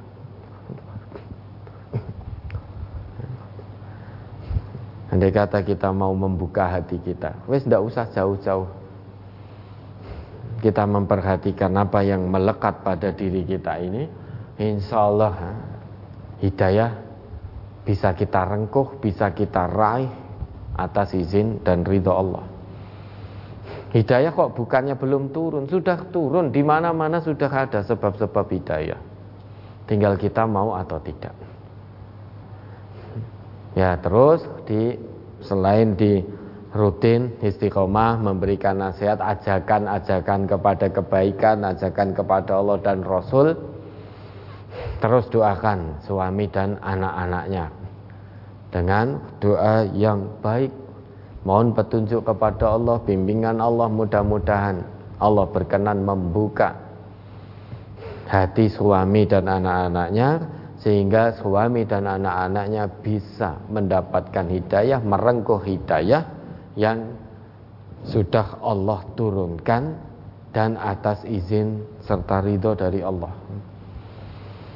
Kewajiban kita hanya mengajak dan mendoakan.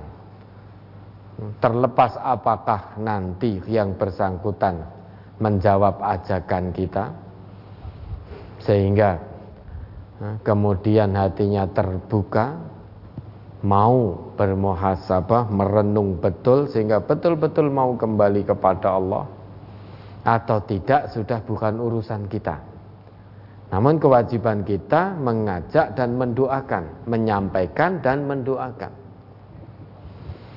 Diterima atau tidak oleh keluarga kita itu urusan Allah. Dan urusan pribadinya tadi. Kewajiban Rasul itu hanya menyampaikan wa ma'ala rasulina illal balagul mubin. Kata Allah begitu. Kewajiban Rasul kami, utusan kami itu menyampaikan kebenaran ini dengan gamblang. Perkara diterima atau tidak sudah bukan urusan Rasul. Rasulullah itu tidak bisa memberikan hidayah. Yang bisa memberi hidayah hanya Allah. Sekalipun Rasulullah itu sangat mencintai pamannya yaitu Abu Talib. Namun sampai akhir hayat Abu Talib meninggalkan dunia ini dalam keadaan tidak beriman tidak bisa meraih hidayah dari Allah. Padahal itu paman Nabi sangat dicintai oleh Nabi yang melindungi Nabi dari serangan-serangan, gangguan-gangguan kafir Quraisy. Itu Abu Talib sampai akhir hayatnya tetap tidak dalam keadaan mendapat hidayah dari Allah. Nabi sedih. Padahal itu Nabi. Bahkan meninggalnya pun ditunggui oleh Nabi itu. Sampai last minute detik terakhir ternyata Nabi tidak bisa memberikan hidayah kepada pamannya. Ini berarti hidayah mutlak hubungan seseorang dengan Allah.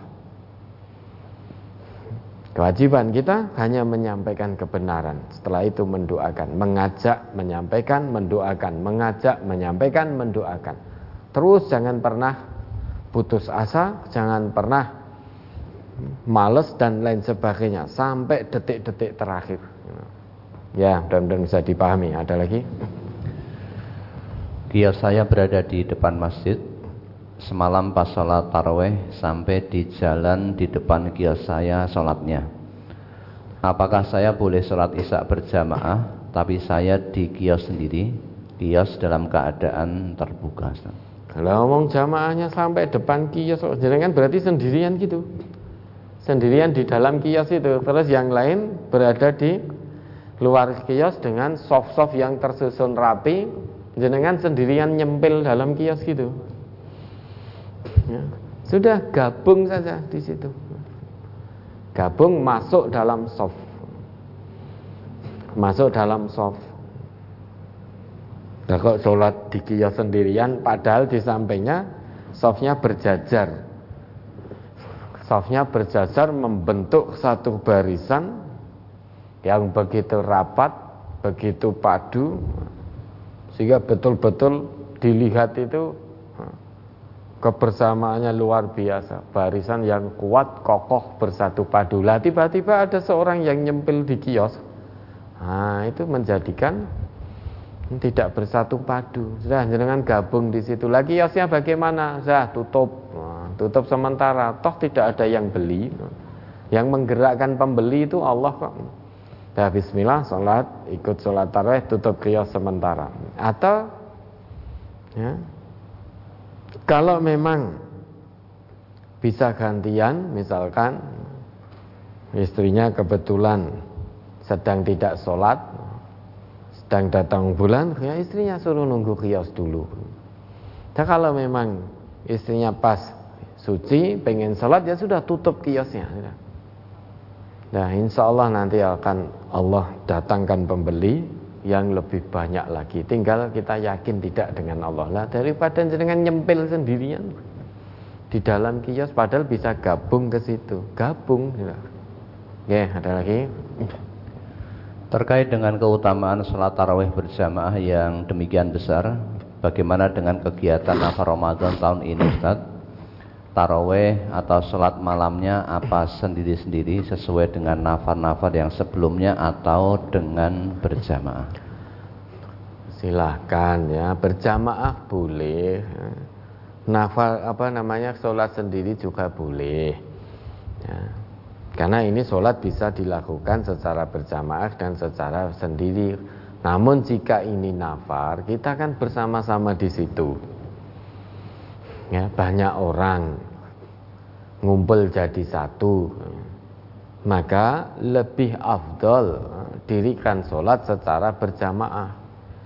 Sebagaimana Umar tadi mengumpulkan orang-orang yang sholat taraweh sendiri-sendiri ya, untuk diimami oleh satu imam. Maka itu lebih baik. Namun bukan berarti sholat sendiri tidak boleh lah. Ini untuk kebersamaan. Bisa jadi naik sholat dewi kui males. Terkadang dalam nafar didirikan sholat tarweh berjamaah kita ngangkung kok sepertiga malam yang lebih. Nah, kayak kayaknya milih sepertiga malam yang lebih afdol. Tapi begitu mendekati sepertiga malam ijik ngantuk, jadi males, males, males akhirnya ora sholat. Sehingga kehilangan. Ya memang tidak dosa, memang tidak dosa. Karena sholat tarawih itu sunnah. Namun masa iya kita ada peluang mendapatkan kebaikan masa pilih hilang kan itu padahal bisa kita melakukan ya di taraweh karena itu ngumpul biar kita juga tetap bisa mendapatkan kebaikan karena belum tentu kalau sholat sendiri bisa mendapatkan kebaikan maka di dalam nafar Ramadan tadi tarwahnya secara berjamaah. Itu lebih baik lebih afdol. Oke, ada lagi? Saya sudah sholat taraweh dan langsung witir. Yang saya tanyakan pada akhir malam apa boleh saya sholat sunnah lagi Sebetulnya ini sudah cukup ya. Kalau Nabi memang 11 rakaat itu dengan witirnya. Kenapa? Karena sholat Nabi panjang itu. Witir beliau itu selesai di waktu sahur. Sholatnya panjang. Sehingga ya, selesai witir waktu sahur. Dan bagi yang takut tidak bisa bangun akhir malam, maka fal yutir awalahu silahkan lakukan sholat witir di awal malam. Namun kalau yakin betul akhir malam bisa bangun maka hendaknya dia berwitir pada waktu itu atau witir pada akhir malam. Kenapa? karena sholat di akhir malam itu disaksikan dan itu lebih utama. Maka perintah Nabi kalau memang kita yakin betul bisa bangun akhir malam, witirlah di akhir malam. Witir di akhir malam. Kalau ternyata tadi sholat taraweh sendirian, nah, sudah witirnya kita yakin bisa bangun di akhir malam. Ya sudah nanti witir di akhir malam. Namun kalau kita sholat taraweh berjamaah tadi, habis sisa terus berjamaah, plus witirnya bersama imam. Kalau mau mencukupkan itu boleh. Karena mendapatkan pahala sholat semalam suntuk. Jika nanti akhir malam misalkan bangun tidak sholat tapi untuk kiraatul Quran untuk zikrullah untuk ini boleh. Untuk murajaah silahkan. Nah, namun kalau sholat sendirian nah, Sholat di awal dulu nanti witirnya saya yakin bisa bangun. Maka sholat witirlah di akhir malam. Kalau memang yakin bisa bangun di akhir malam Sholat witirlah di akhir malam.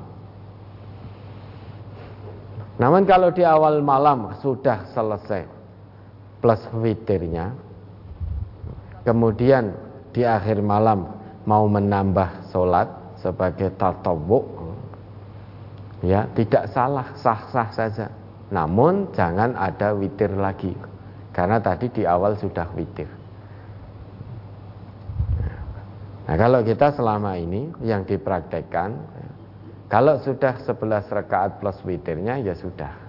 Selama ini yang kita praktekkan begitu. Namun bukan berarti yang di akhir malam ada yang sholat lagi, kita tidak menyalahkan, tidak. Kecuali kalau dia witir dua kali lah, kita belum tahu. Kalau hanya sebatas menambah tapi tanpa witir, nah, itu sah-sah saja. Men selama ini di MTA ini kita melakukan kalau sudah 11 rakaat plus witir itu sudah mencukupkan. Karena sudah dapat pahala semalam suntuk. Sholat semalam suntuk. Oke, itu boleh sah-sah saja. Yang tidak boleh kalau jenengan di akhir malam juga witir lagi. Berarti ada dua witir dalam satu malam. Sedang Nabi bersabda la witroni filailah tidak ada dua witir dalam satu malam. Ya, ada lagi. Saya ingin mengajukan pertanyaan mengenai sholat iftitah. Sholat iftitah adalah sholat dua rakaat yang ringan-ringan. Maksud dari dua rakaat yang ringan itu bagaimana tata cara melaksanakannya Ustaz? Dan adakah keutamaan dari sholat iftitah tersebut? Nabi itu karena Rasulullah Sallallahu Alaihi Wasallam yaftatihu. Nah, bahasanya Nabi itu senantiasa membuka sholat al-lail bi raka'ataini khafifataini. Beliau itu senantiasa membuka sholat malamnya dengan dua rakaat ringan. Kenapa? Karena Nabi ini sholatnya panjang, ayatnya panjang-panjang maka ibaratnya perlu pembukaan nah, bahasa lain mungkin pemanasan dengan dua rekaat yang ringan artinya ayatnya lebih pendek daripada sholat intinya karena nanti akan baca akan sholat dan sholatnya lama sekali dengan ayat-ayat yang panjang maka sebagai iftitah pembuka pemanasannya beliau membukanya dengan dua sholat rekaat yang ringan. Ringan berarti ayat-ayatnya lebih pendek daripada ayat-ayat yang akan dibaca ketika sholat inti tadi. Nah, lah kita ini bisa jadi sholat tarweh kita ini itu yang kita baca kulaudu birobinas kita iftitahnya sabihisma jadi iftitahi ayat luwih dawa daripada ayat di sholat tarwehnya.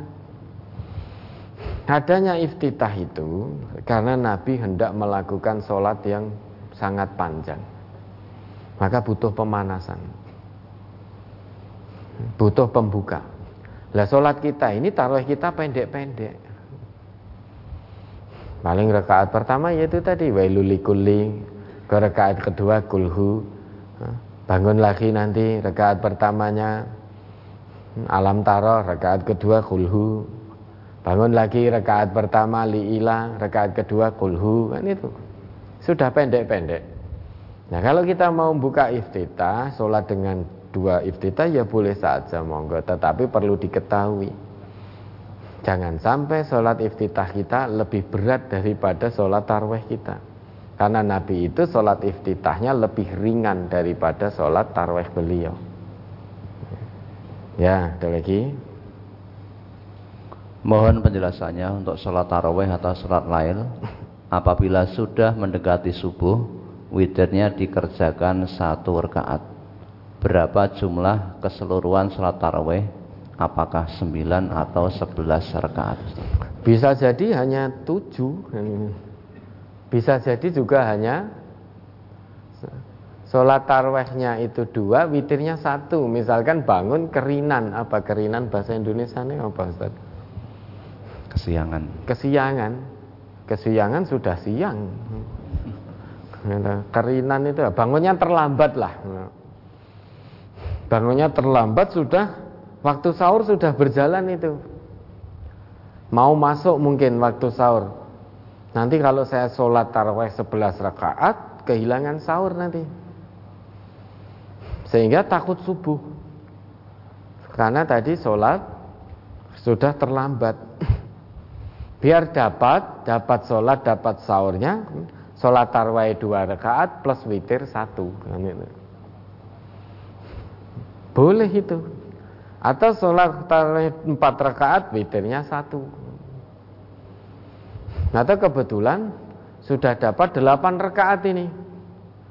Tapi belum sahur. Sedangkan waktu sudah berjalan menunjukkan semakin dekat dengan waktu subuh. Akhirnya ditutup dengan witir satu rakaat. Atau ya sudah berarti jumlah tarawihnya 8 plus witirnya satu berarti 9 yang itu. Kalau ternyata dapat dua rakaat salam, dua rakaat salam, dua rakaat salam tiga kali menjelang subuh belum sahur tutup dengan satu witir ya, berarti plus satu berarti tujuh itu. Ya ada lagi?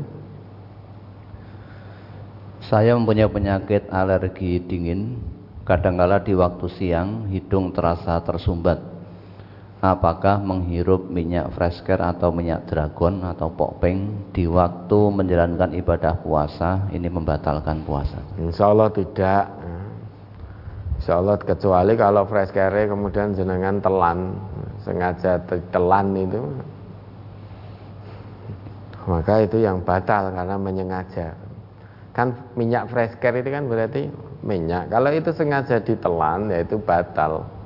Karena bisa ditelan. Kalau popeng kan nggak bisa ditelan. Ya insya Allah tidak membatalkan. Kalau hidung tersumbat kemudian dengan fresh care begini disedot hmm, itu menjadi lego. Insya Allah tidak membatalkan. Ya ada lagi? Di desa saya kalau taraweh itu urutannya sholat taraweh terus berdoa terus sholat witir terus berdoa lagi Apakah itu sudah benar Ustadz? Kalau benar doa yang dicontohkan Nabi itu yang bagaimana? Sholat taraweh doa, sholat taraweh doa, sholat wit, sholat taraweh doa, sholat witir doa gitu. Jadi ya. setiap setiap rakaat sebelum berdiri ada doa, ada doa gitu. Ya sah-sah saja mau mau diselingi dengan tidur juga boleh kok. Selingi dengan makan juga boleh. Artinya tidak langsung berdiri Ya, doanya sendiri-sendiri tentunya. Doa sendiri-sendiri sehingga imam memberi waktu jamaah untuk berdoa. Memberi waktu berdoa, nanti entah 5 atau 10 menit baru berdiri lagi. Itu sah-sah saja. Kalau yang dimaksud imamnya berdoa kemudian yang lain mengamini lah itu yang saya belum tahu ilmunya. Nih, ada lagi. Kalau misalnya berdoa sendiri-sendiri monggo silahkan. Nanti kalau udah diabani untuk berdiri ya berdiri. Oke. Oke berikutnya. Saya habis isya tidak taraweh tetapi tahajud 8 rakaat sebelum sahur. Karena saya lebih nyaman dan tenang waktu untuk sholat tahajud. Apakah sudah betul yang saya jalankan? Betul boleh saja Begitu juga boleh dengan milih tahajud sepertiga malam bangun tahajud dulu sebelum sahur. Nah, itu baik. Jangan berarti sholat di waktu yang paling utama. Sepertiga malam, akhir malam. Itu sholat yang paling utama waktunya. Disaksikan sholatnya itu. Boleh tahajud pas witirnya tentunya. Habis itu sahur. Ya, ada lagi. Saya sholat taraweh di masjid, tetapi di masjid itu cara pelaksanaan witirnya dua rakaat salam ditambah satu salam. Terus bagaimana sikap saya? Ustaz? Ya tidak ikut witirnya. Ya.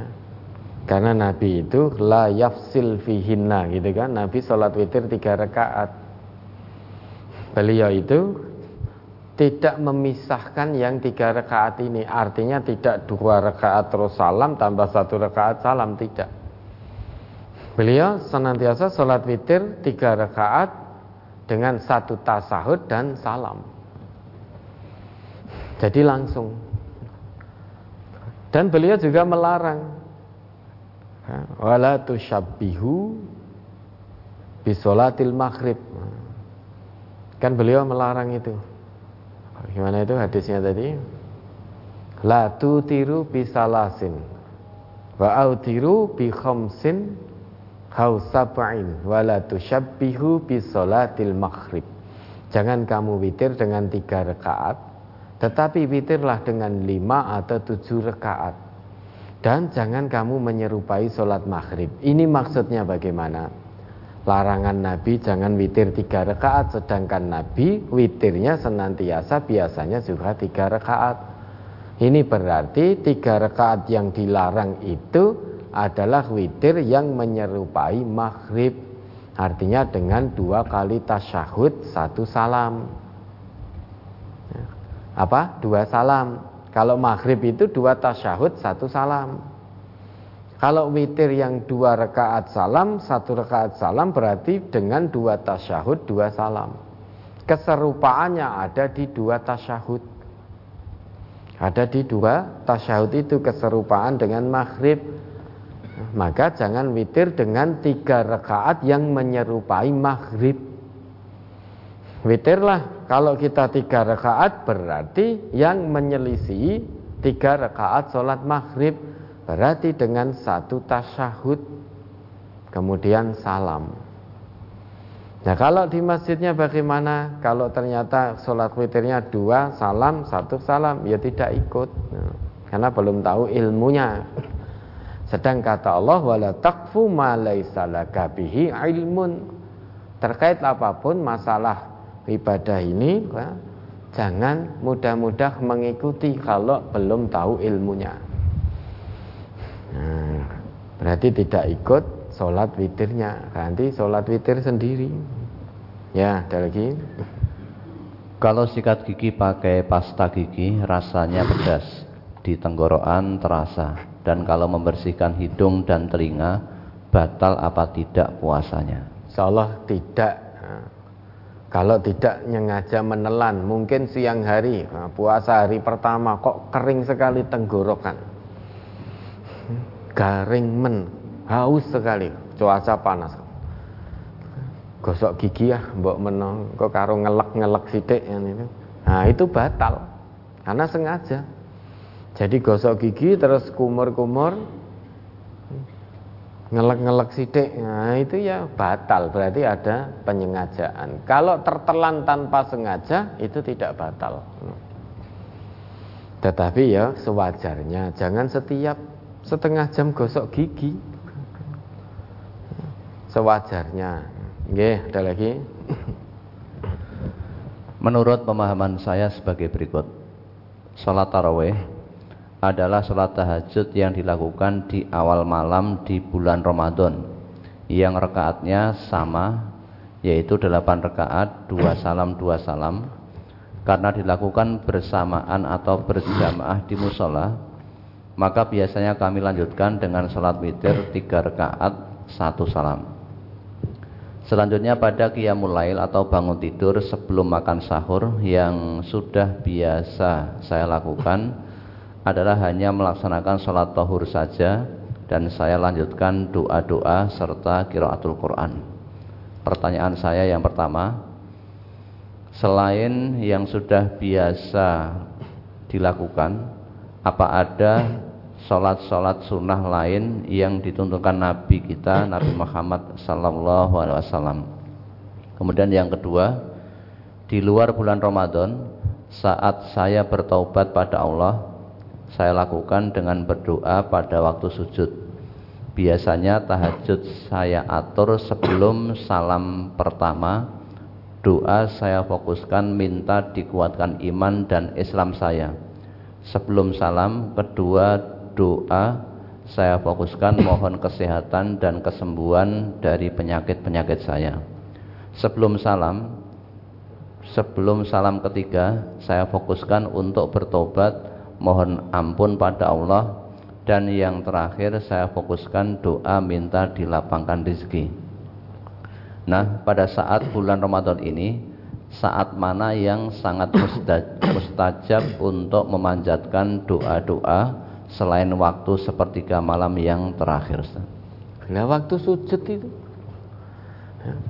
Waktu sujud, nah, baik sujud di malam terakhir awal apa di akhir malam atau tidak pada saat kita sholat Di waktu sujud itu kita paling dekat dengan Allah. Aqrabu ma yakunul 'abdu min rabbih wa huwa sajidun fa aqsirud du'a. Sedekat-dekat seorang hamba dengan Robnya, yaitu dengan Allah pada saat dia bersujud. Jadi sujud dalam sholat loh ya. Sujud dalam sholat bukan berarti selesai sholat salam terus sujud meneh dungo itu ndak. Artinya masih sujud dalam keadaan sholat itu sedekat sedekat dekat keadaan kita terhadap Allah. Maka faak sirut doa, perbanyak doa. Doa apa saja? Tadi mengatur seperti ini. Sebelum salam pertama, hmm, mohon dikuatkan iman Islam. Sebelum salam kedua, mohon untuk dimudahkan segala urusan, misalkan begitu diseberi kesehatan, disembuhkan sakit dan lain sebagainya dan lain sebagainya. Sebelum salam ketiga, mohon untuk dilancarkan segala urusan, dilancarkan, diberkahi rezeki ini dan lain sebagainya. Keempat, mohon kebaikan dunia akhirat. Kemudian berikutnya mohon mungkin kepada Allah dimatikan dalam keadaan husnul khotimah Kemudian mendoakan kedua orang tua yang meninggal, yang sudah meninggal, kalau memang ketika semasa hidupnya beliau menjadi orang sholat dan yang lain sebagainya dan lain yang yang lain sebagainya boleh itu dilakukan diatur. Ya. Selain akhir malam waktu yang mustajab kapan ya dengan sholat sholat itu ketika sujud sudah itu paling dekat keadaan kita dengan hamba tanpa hijab tanpa hijab Oke, ada lagi? Eh apa? Yang belum terjawab semua? Yang pertama tadi apa? Selain yang sudah biasa dilakukan sholat sunnah yang lain yang dituntunkan Nabi. Kalau memang panjenengan mencukupkan karena sudah selesai ma apa sholat malam plus witirnya, bisa kiamulail yang jenengan lakukan sudah betul. Kiamulail itu tidak harus sholat. Kiamulail itu bisa dengan sholat, bisa dengan kiraatul Quran, bisa dengan zikrullah, Pokoknya dengan segala aktivitas yang mengingatkan kita kepada Allah itu qiyamul Tapi kalau tahajud harus sholat. Tahajud itu sholat. Dan tahajud bagian dari qiyamul lail menghidup-hidupkan malam itu tahajud. Namun tahajud itu harus sholat. Namun qiyamul lail tidak mesti harus sholat. Kalau tadi sudah sholat tohur, kalau sudah sholat tohur, habis wudhu, kemudian sholat, kemudian setelah itu dilanjut dengan kiraatul Quran, kemudian zikrullah dan aktivitas-aktivitas lain yang mengingatkan diri, mendekatkan diri kepada Allah, itu juga termasuk qiyamul lail. Banyak keutamaannya. Sholat sudah didapat, kemudian zikrullah dan lain sebagainya dan lain sebagainya sehingga ada banyak keutamaan, banyak kebaikannya. Oke, ada lagi. Dari hadis halaman 4 masuk ke halaman 5. Dari Abu Dhar ia berkata, kami berpuasa Ramadan bersama Rasulullah sallallahu alaihi wasallam Beliau tidak sholat malam bersama kami sehingga tinggal tujuh malam dari bulan itu.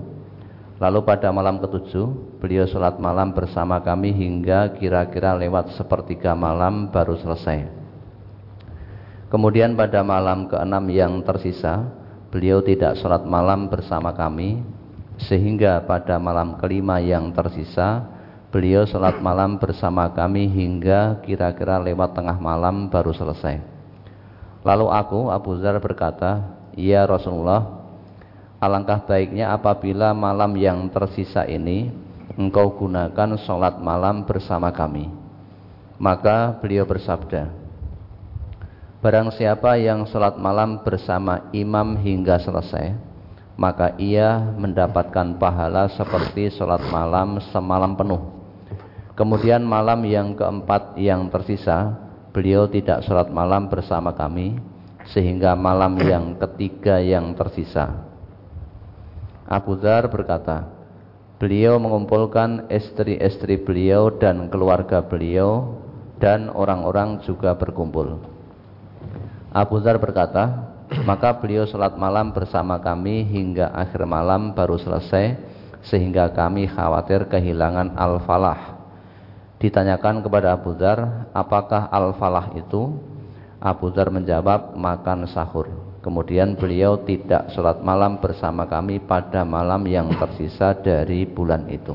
Pertanyaan yang pertama yang dimaksud dengan sholat taraweh bersama imam hingga selesai itu apakah artinya sholat tarawihnya saja atau sholat witir atau sholat tarawih plus witirnya Ustaz lalu bagaimana dengan seorang makmum yang melaksanakan sholat tarawih plus witir bersama imam hingga selesai apakah pahalanya sama seperti orang yang sholat malam semalam penuh atau seperti apa? Ya, man qama ma'al imami hatta yansorifa fa innahu ya'dilu qiyama. Nah, ini berarti sholat bersama imam sampai selesai. Sampai selesai berarti plus witirnya. Jadi sholat taraweh bersama imam sampai selesai. Nah kalau tadi makmum ada yang sholat taraweh hmm, bersama imam sampai selesai plus witirnya, Menurut hadis Nabi ini, maka makmum tadi mendapatkan pahala sholat semalam penuh. Ya, pahala sholat jadi semalam penuh dihitung mendapatkan pahala sholat. Ini bushro kabar gembira dari Nabi. Memotivasi kita agar kita senantiasa istiqomah menunaikan sholat malam kebaikannya luar biasa artinya dalam dalam hal ini taraweh taraweh kita sholat taraweh ini motivasi untuk kita jangan pernah mudah-mudah meninggalkan sholat malam yaitu dalam hal ini sholat taraweh bahkan sampai diberikan janji oleh Nabi yang sholat taraweh sampai selesai bersama imam dia mendapatkan pahala sholat semalam penuh. Ini janji dari Nabi. Kita tinggal meyakini sepenuh hati dan berusaha melaksanakan sebaik-baiknya agar mendapatkan janji dari Nabi ini. Oke, ada lagi. Dari hadis halaman 5 masuk ke halaman 5 eh, masuk ke halaman 6 yang terakhir Umar berkata sebaik-baik bid'ah adalah ini. Pertanyaan yang pertama, apa maksud perkataan Umar tersebut? Dua, berarti sejak zaman Umar, apakah sudah dikenal adanya bid'ah hasanah? Lah perkataan Umar itu maksudnya, ya, Mong sholat itu sholat taraweh. Sholat taraweh itu bisa dikerjakan secara berjamaah ya, bisa dikerjakan secara berjamaah. Lah dulu di zaman Nabi di zaman Abu Bakar itu sholat tarwih kalau di masjid itu dilakukan secara berjamaah. Tapi kenapa? Kemudian sesudah itu orang-orang pada ngumpul di masjid Kok sholat diwi-diwi, sholat taraweh sendiri-sendiri. Maka Umar punya azam. Kata Umar dalam dalam hadis itu ya, kata Umar apa? Ini ara lau jama'tu haula'i ala qari lakana amsal. Aku melihat jika mereka orang-orang itu aku kumpulkan dengan satu imam niscaya itu lebih baik. Kenapa kok sholat sendiri-sendiri? Kemudian Umar berazam untuk mengumpulkan orang-orang itu dan akhirnya dikumpulkanlah orang-orang itu sholat berjamaah dengan imamnya Ubay bin Ka'ab. Dan sesudah itu orang-orang kalau di masjid sholat tarawih tidak pernah sholat sendirian lagi. Kalau pas ngumpul itu, jadi sholatnya selantiasa berjamaah. Di bawah dipimpin satu imam. Nah kemudian melihat itu Umar ngendiko ni'mal bid'ah hadihi. Sebaik-baik bid'ah itu ini. Ini maksudnya begitu. Wong dulu dulu itu dilakukan secara berjamaah. Kok sekarang dadak dewi-dewi wong manusia pada kumpul. Kalau ini dikatakan bid'ah, maka ini sebaik-baik bid'ah. Jadi bid'ah yang dilakukan oleh Umar ya hanya mengumpulkan itu. Mengumpulkan orang-orang yang sholat taraweh sendirian dikumpulkan dipimpin satu imam. Apakah sejak dulu sudah ada bid'ah hasanah? Nah, hadis itu tidak menerangkan bid'ah hasanah atau bid'ah sayyi'ah. Itu hanya menegaskan bahwa Umar mengatakan sebaik-baik bid'ah itu ini. Kenapa? Karena itu dituntunkan oleh Rasul dulu dahulu dicontohkan oleh Rasul dan tidak pernah ada larangan dari Rasul ketika sesudah beliau mencontohkan kemudian tidak ada larangan sampai beliau wafat. Nah kalau tiba-tiba sekarang berubah Sholatnya naik masjid ngumpul sendiri-sendiri tidak berjamaah Tidak dipimpin satu imam Maka dikembalikan oleh Umar seperti dulu Kalau ini dikatakan bid'ah ya, ini sebaik-baik bid'ah. Apakah itu bid'ah? Tentu tidak. Karena Nabi mencontohkan sholat taraweh dengan berjamaah. Nah, adapun bid'ah hasanah sayyi'ah yang dipahami oleh umat Islam itu yang kita tidak tahu, kita belum tahu.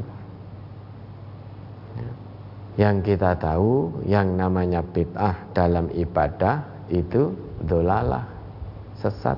Ini hadis sensitif ini Ustaz. Ya. Hadis sensitif namun karena kebodohan kami ya, kami tahunya baru sebatas itu. Bahwa Nabi ngendiko kullu bid'atin dalalah wa kullu dalalah finnar. Setiap ibadah yang diada-adakan tidak mengikuti contoh dari Rasulullah itu adalah hal baru. Setiap ibadah yang baru itu sesat dan setiap kesesatan finar kurang lebih hadisnya bunyinya seperti itu. Nah, perkara kemudian ada yang membagi bid'ah menjadi hasanah, menjadi sayyi'ah, ya monggo saja kita tidak melarang itu. Namun kita belum sependapat dengan adanya bid'ah hasanah sahihah karena kalau dalam ibadah yang namanya bid'ah itu dolalah. Itu hadis Nabi seperti itu. Nah kalau memang saudara-saudara muslim lainnya melihat kami salah dalam memahami ini, maka mohon kami diluruskan. Nah, kita tidak melarang pemahaman adanya bid'ah hasanah, tidak. Tidak menolak itu, tidak. Cuma belum sependapat karena belum yakin, belum tahu ilmunya. Ya, ada lagi. Ada sebentar, ada apa yang dilakukan Umar tadi karena dulu dicontohkan Nabi. Sholat taraweh berjamaah dipimpin satu satu imam. Kok tiba-tiba ini orang-orang berkumpul sholat sendiri-sendiri. Maka dikumpulkan dipimpin oleh satu imam. Dan Nabi sampai wafat tidak pernah melarang.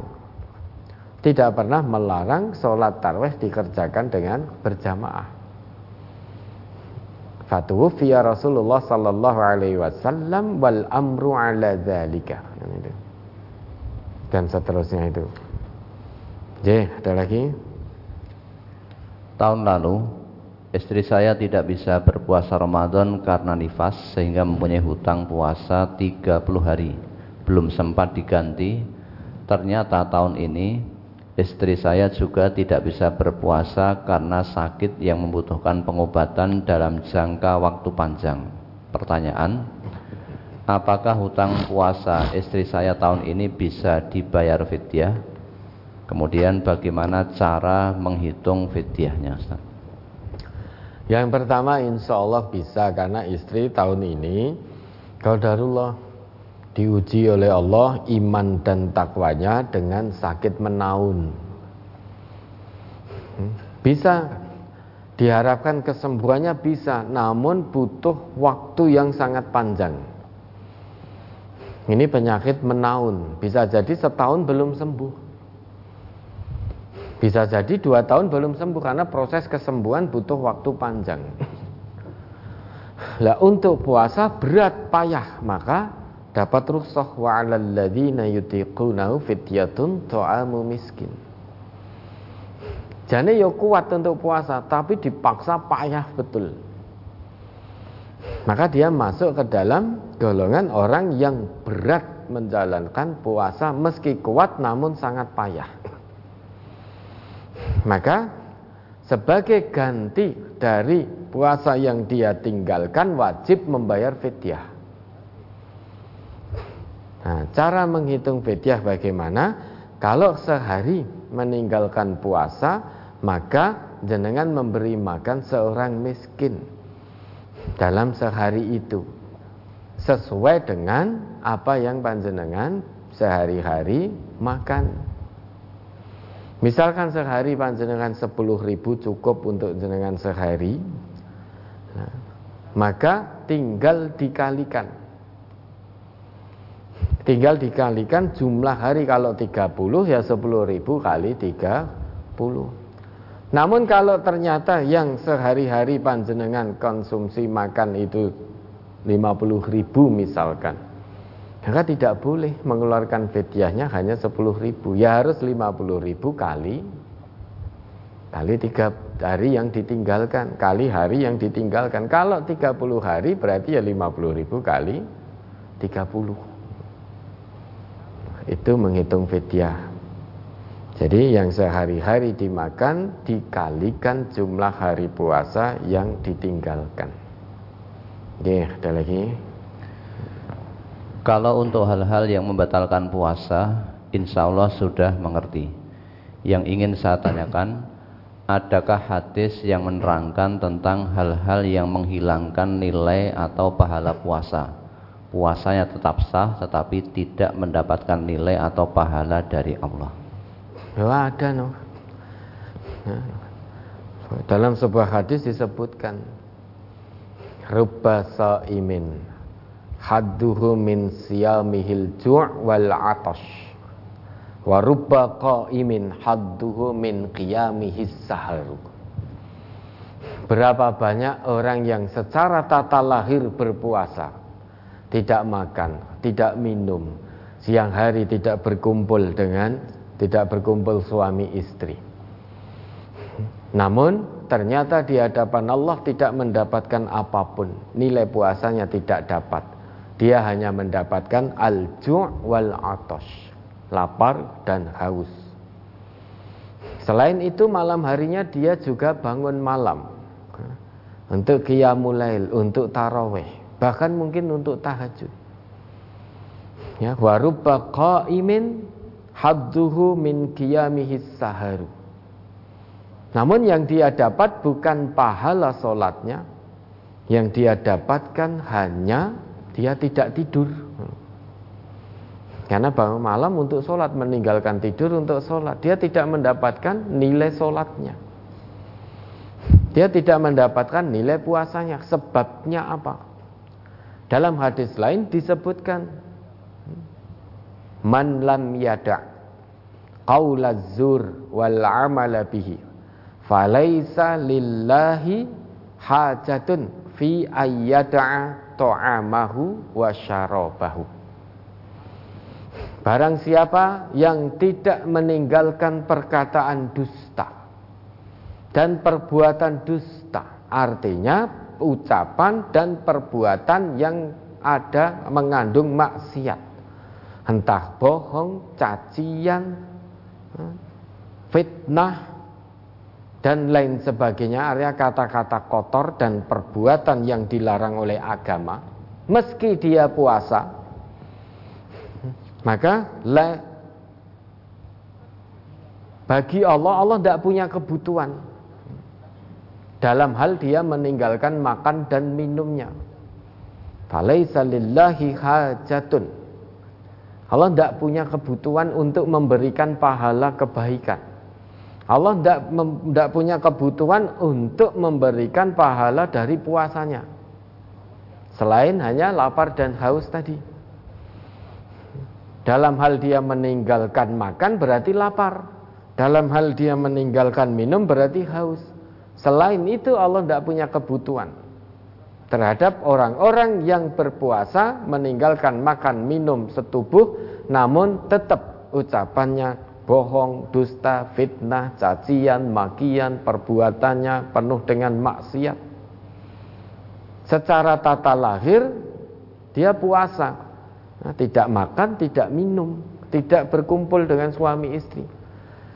Namun dia juga secara lisan tetap bohong, tetap fitnah, tetap mencaci, tetap berkata kotor, berkata kasar, tetap mencuri, tetap korupsi, tetap mendekati zina, maka puasanya tidak ada nilainya di hadapan Allah. Kenapa kok bisa? Karena puasa ini menurut Allah junnah perisai. Perisai Perisai dari perbuatan-perbuatan maksiat baik ucapan maupun perbuatan.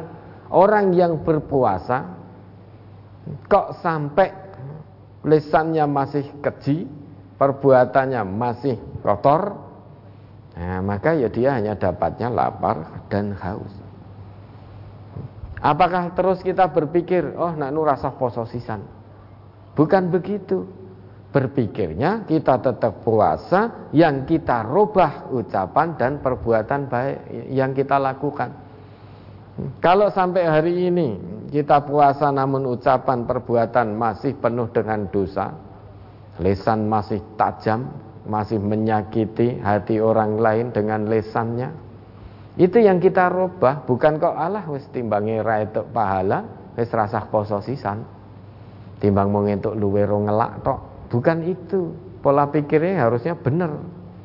Kalau pola pikirnya seperti itu berarti dia tidak punya keinginan untuk merubah lisannya, merubah perbuatannya yang kotor, yang maksiat kepada yang baik, yang ditunjukkan oleh Allah, dituntunkan oleh Rasulullah. Malah maksiatnya double-double itu. Maka pola pikir yang benar, puasanya tetap jalankan, dirubah akhlaknya dirubah akhlaknya biar puasa ini ada nilainya. Karena tujuan puasa itu la'allakum tattaqun bagaimana mungkin tujuan bertakwa itu bisa tercapai kalau lisan kita masih kotor. Perbuatan kita masih penuh dosa. Sedang kita berpuasa, bagaimana mungkin tujuan puasa la'allakum tattaqun bisa tercapai? Sedangkan secara sederhana takwa itu adalah imtisalan li awamirillah ya, mengerjakan semua perintah Allah wajtinaban linawahihi meninggalkan apa yang dilarang. Nah dengan puasa ini momentum paling tepat untuk kita berbuat kebaikan bersegera berlomba-lomba menunaikan kewajiban-kewajiban seruan-seruan Allah dan berlomba-lomba meninggalkan apa yang dilarang oleh Allah. Termasuk larangan Allah itu adalah berkata dusta, ribah, kok berkata kotor, caci maki dan lain sebagainya. Nah, ini momentum terbaik. Kalau itu masih kita lakukan, bagaimana mungkin puasa kita akan mencapai derajat atau mencapai tujuannya? Nah, itu orang yang berpuasa Ramadan keluar dari Ramadan betul-betul menjadi pribadi yang bertakwa.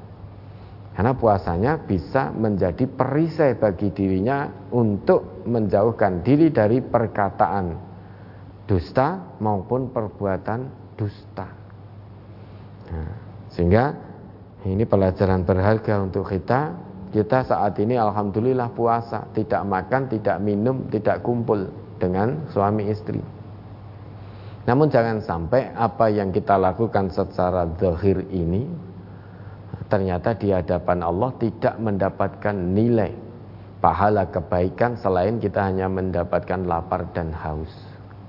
Maka tinggalkan segala bentuk kemaksiatan, baik ucapan maupun perbuatan. Tinggalkan, hentikan mulai hari ini sampai akhir hayat kita. Ucapan-ucapan yang tajam, yang menyakiti, maupun perbuatan-perbuatan yang penuh dengan dosa, penuh dengan kezoliman. Sudah kembali kepada Allah, kembali kepada Rasul, sehingga nilai puasa kita betul-betul terwujud dan betul-betul mendapat balasan kebaikan dari Allah. Ya, kalau tadi ditanyakan hadis hilangnya nilai-nilai puasa termasuk berkata bohong, berbuat dosa itu kalau tidak kita tinggalkan padahal kita berpuasa maka hilang sudah nilai puasa kita di hadapan Allah yang kita dapat hanya lapar dan haus. Man lam yada' qaula zur wal amala bihi falaisa lillahi hajatun fi ayyada'a ta'amahu wa syarabahu. Ya, mudah-mudahan bisa dipahami. Ada lagi? Apakah ada tuntunannya bacaan doa subuhun kudus dan seterusnya atau Allahumma taqabbal minna dan seterusnya? Apa ini? Ini sesudah witir itu toh? Ya. Kalau sesudah witir berdasar Nabi, Nabi itu senantiasa ya membaca apa itu? Subhanal Malikil Kudus Salasan Wayamuddu Salisah. Fisalisah Wayamuddu Fisalisah Jadi beliau membaca Subhanal Malikil Kudus Sesudah witir itu tiga kali. Kemudian yang ketiga Beliau memanjangkan. Berarti Subhanal Malikil Kudus Subhanal Malikil Kudus Subhanal Malikil Kudus gitu. Yang ketiga dipanjangkan oleh beliau. Nah, terus kalau yang seperti apa? Eh, doanya yang diperintahkan oleh Nabi kepada istri beliau itu doa ketika melihat menemui Lailatul Qadar. Allahumma innaka afuun tuhibbul afwa fa'fu anni itu kalau kita mendapati Lailatul Qadar. Itu saat Aisyah bertanya kepada Nabi ayya lailatin lailatul qadri fama aku fiha ya Rasulullah? Kalau aku seandainya mendapati malam Lailatul Qadar apa yang harus aku ucapkan wahai Rasul? Nah, jawab Nabi quli Allahumma innaka afuwun tuhibbul afwa fa'fu kalau yang ditanyakan bacaan sesudah witir menurut Nabi, ya tadi Nabi itu senantiasa membaca Subhanal Malikil Kudus setiap habis selesai sholat witir tiga kali dan wayamuddu fisalisah dipanjangkan pada bacaan yang ketiga. Berarti Subhanal Malikil Kudus ini dipanjangkan gitu. Ya, ada lagi. Bagi seorang musafir ada kebolehan menjamak dan mengkosor sholat. Apakah kebolehan tidak berpuasa bagi seorang musafir? Ketentuannya jarak tempuhnya sama dengan musafir, yakni menjamak atau mengkosor sholat. Iya, kalau sudah musafir itu boleh untuk tidak berpuasa. Neng tapi wajib mengganti di hari lain. Ya kalau tadi panjenengan musafir jaraknya sudah terpenuhi kemudian bisa mengkosor sholat menjamak sholat maka rukhsah untuk tidak berpuasa juga berlaku. Namun nanti diganti di hari lain. Ya yeah, ada lagi? Dalam hadis disampaikan bahwa bila bisa mengikuti sholat malam bersama imam, maka dihitung sholat semalam penuh. Pertanyaan, karena imam sholat witir dua rakaat salam dan satu salam, maka saya sholat witir tidak ikut imam. Apakah ini tetap dihitung sebagai sholat semalam penuh? Yang kedua, dalam tuntunan sholat di dalam hadis bahwa bila berdiri setelah rakaat ganjil maka sempurnakanlah duduk dulu sebelum berdiri. Pertanyaan, dalam sholat witir berdiri setelah rakaat kedua apa juga duduk dulu Ustaz? Gimana maksudnya ini yang kedua? Maksud yang kedua gimana nih pertanyaannya? Coba di, di, dijelaskan lagi Ustaz, nanti tidak salah jawab ini kalau kurang pas. Berdiri setelah sholat rakaat ganjil. Ini duduk jalsah istirohah itu toh maksudnya? kemungkinannya itu. Ya, setelah rakaat ganjil sebelum berdiri. Ya. Kalau Nabi itu kan beliau tidak layan hat hatta yastawiya qa'idan sehingga beliau itu tidak berdiri sebelum sempurna duduk. Ini jalsah istirahat, duduk istirahat. Kan gitu. Kalau dalam apa tadi? Sholat taraweh dalam sholat witir. Dalam sholat witir berdiri setelah rekaat kedua apa juga duduk dulu. Berdiri setelah rekaat kedua. Jangan setelah rekaat pertama ya, mau ke rakaat kedua sebelum bangun ke rakaat kedua itu disunahkan untuk jalsah istirahat duduk istirahat nah, jadi habis sujud kedua kemudian takbir Allahu Akbar tidak langsung berdiri bangun gitu tetapi dari sujud kedua kemudian Allahu Akbar duduk istirahat dulu sampai sempurna hatta yastawiya jalisan atau hatta yastawiya qa'idan setelah duduk sempurna, baru kemudian berdiri. Tidak hanya di rekaat ganjil saja. Kita dari rekaat pertama mau ke rekaat kedua. Nah, selesai sujud, yang kedua itu kita takbir, tidak langsung. Kalau menurut Nabi loh ya, contoh sholat Nabi, tidak langsung berdiri. Namun disunahkan untuk jalsah istirohah. Maka duduk sempurna dulu, Bahkan beliau dulu itu duduk sempurna, kemudian fa'tamada alal ard. Ketika bangkit ke rakaat berikutnya, beliau menapak pada tanah begini untuk berdiri. Boleh menapak tanah, boleh. Kalau langsung apa tanpa menapak tanah juga boleh. Gitu. Tapi beliau senantiasa melakukan jalsah istirohah duduk istirahat sebelum ke rakaat berikutnya baik ke satu kedua atau ketiga dari tiga ke empat dia dibangun dari sujud kedua senantiasa takbir kemudian duduk hatta yastawiya qa'idan sampai sempurna duduk istirahat beliau baru kemudian berdiri. Itu dalam hadis disebutkan seperti itu. Nah kalau sholat witir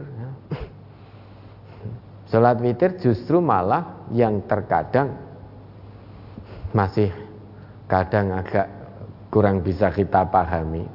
Itu justru ketika bangun dari rakaat kedua ke rakaat ketiga apakah dengan mengangkat tangan takbiratul ihram atau tidak? Itu yang terkadang masih banyak yang warga MTA yang belum memahami. Oh karena ini rekaat ketiga maka angkat tangan. Allahu Akbar. Padahal tidak tasyahud. Ya, Sedangkan menurut Nabi tempat-tempat untuk takbiratul ikhram salah satunya adalah bangun dari tasahud awal Tasahud pertama sama ketika kita jadi makmum masbuk masih banyak warga MTA yang harusnya tidak takbir angkat tangan namun takbir angkat tangan Misalkan jadi makmum masbuk ya, imam duduk tahiyat di rekaat kedua lah. Gabung kita masuk rekaat kedua. Kita jadi makmum masbuk, kita takbir Allahu Akbar memulai sholat. Nah nanti tasahud awal.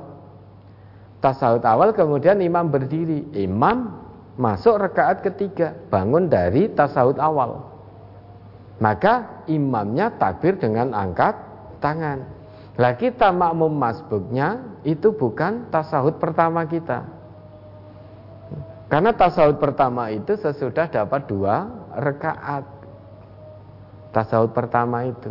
Kalau belum dapat dua rekaat maka tidak tasahud. Di sholat yang tiga dan empat rekaat itu. Nah karena kita gabung di rekaat kedua terlambat, pokoknya kita jadi masbuk, kita jadi masbuk, makmum masbuk. Ketika imam bangkit dari tasahud pertama, imam dan makmum yang lain yang memang tidak masbuk, memang menurut hadis Nabi, contoh Nabi, itu angkat tangan takbirnya. Lah kita yang masbuk karena itu belum tasahud awal kita maka kita tidak angkat tangan. Ya kita berdiri takbir Allahu Akbar langsung tanpa angkat tangan karena bukan tasahud kita, bukan tasahud pertama kita.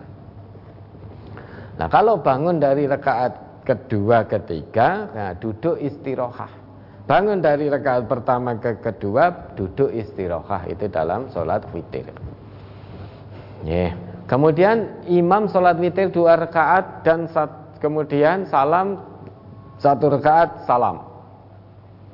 Nah tadi disebutkan kalau sholat bersama imam sampai selesai, niscaya mendapat pahala sholat semalam suntuk semalam penuh.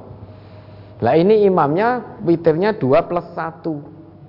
Nah kemudian yang bersangkutan tadi karena tidak atau belum tahu ilmunya, maka sholat witir sendirian apakah juga mendapat nah, pahala semalam penuh? Insya Allah juga mendapatkan apa yang dijanjikan oleh Nabi kita dalam hadis ini. Kenapa kok orang apa yang bersangkutan tadi tidak ikut bersama imam karena ada yang menghalanginya. Penghalangnya apa? Karena yang bersangkutan belum tahu ilmu witir 2 plus 1. Nah, insya Allah tetap mendapatkan kebaikan pahala sebagaimana yang Nabi janjikan dalam hadis ini. Karena itu bukan kemauan sendiri karena memang ada illah, ada penghalangnya. Ada manik, ada manik penghalangnya di situ. Oke, ada lagi? Untuk pertanyaan tentang sholat lain masih sangat banyak. Ustaz. Tentang sholat lain? Ya. Oke, kita lanjutkan pekan depan ya. Oke. Kita lanjutkan akad depan. Tapi kalau pertanyaannya mirip-mirip jadikan satu saja. Oke. Kita sudah banyak yang detail dihapusin. Ya, banyak pertanyaannya yang mirip-mirip. Ini kan banyak masih beberapa yang mirip-mirip. Nah, itu nanti mohon dijadikan satu sehingga lebih efisien. Oke. Sudah cukup ini. Sampun. Ya, sebelum diakhiri, mungkin ada lagi yang perlu disampaikan. Maka. Permohonan doa untuk kesembuhan saudara kita yang sakit Ibu Katiem Purwantoro Bapak Pujianta Terucuk 2 Ibu Jumarni dan Mas Raya Fatih Khairul Azam dari Semanggi Haniah dari Bendosari 1 Ibu Suminem Munggur putrinya Bapak Agus Supano Jebres kemudian warga Temanggung ada 13 orang ada 20 yang sakit mohon doa Jih, mari yang sakit-sakit ini kita doakan Allahumma shfihim Allahumma shfihim Allahumma shfihim Ya semoga jadi kafaroh atas dosa-dosa yang telah dilakukan. Oke, ada lagi. Mohon doa atas meninggalnya Simbah Recep dari kota Semarang dan Bapak Joko Subroto dari Penawangan. Ada dua. Mari kita doakan beliau berdua. Allahumma khfir lahuma warhamhuma wa'fu anhuma wa'afihima wa akrim nuzulahuma wa wasi' madkhalahuma wa khsilhuma bima'in wa salsin wa baradin wa naqqihima minal khataya kama yunaqqa sabul abiyadu minat tanas. Badilhuma daran khairan min darihima wa ahlan khairan min ahlihima وزوجا خيرا من زوجهما وقهما فتنة القبر وعذاب النار Ya mudah-mudahan diampuni dosa-dosanya oleh Allah dan ditempatkan oleh Allah di dalam surganya kelak bersama hamba-hamba Allah yang beriman, bertakwa, yang soleh bersama para nabi, para rasul, para suhada dan orang-orang yang memang diwafatkan oleh Allah dalam keadaan soleh serta husnul khotimah. Mudah-mudahan kita juga dimatikan oleh Allah dalam keadaan husnul khotimah. Oke, ada lagi? Permohonan nama kami keluarga Marianto dan Sofiana perwakilan Karawang. Alhamdulillah dikaruniai dua orang anak laki-laki. Kemarin di tanggal 30 Maret 2022 pukul 13.45. Oleh karena itu kami ingin meminta doa dan saran nama untuk kedua anak kami yang pertama ini dari Alustad dan apabila diperbolehkan dengan nama awalan huruf F. Ini berarti kembar. Ya. Dengan nama awalan huruf F. Ferdinand. Oh. Keren tau? Atau siapa? Biasanya kalau kembar ini orang tuanya pengennya nama agak mirip-mirip. Nah, Fakhru, Fakhri, kan itu lah. Biasanya agak mirip-mirip. Ini berapa kata? Awalan F atas tiga? Tidak ada keterangan. Kalau satu F ya gampang no. Fakhru, Fakhri. Apalagi? Oke, nanti ya, nanti kita berikan nanti nomor teleponnya Ustadz ya. Oke. Ini kembar lagi-lagi ya. Tanggal 30 Maret. Hari apa itu? 30 hari itu. Ini tanggal berapa sekarang? Sekarang tanggal 30, 31, 1, 2, 3. Besok berarti. Ini tanggal 3 ini, 3, 4. Ya, ya nanti hari ketujuh ya. Nanti mohon dikirimkan nomornya saat awalannya F. Oke. Enggak ada lagi? Berikutnya ada penyerahan jimat.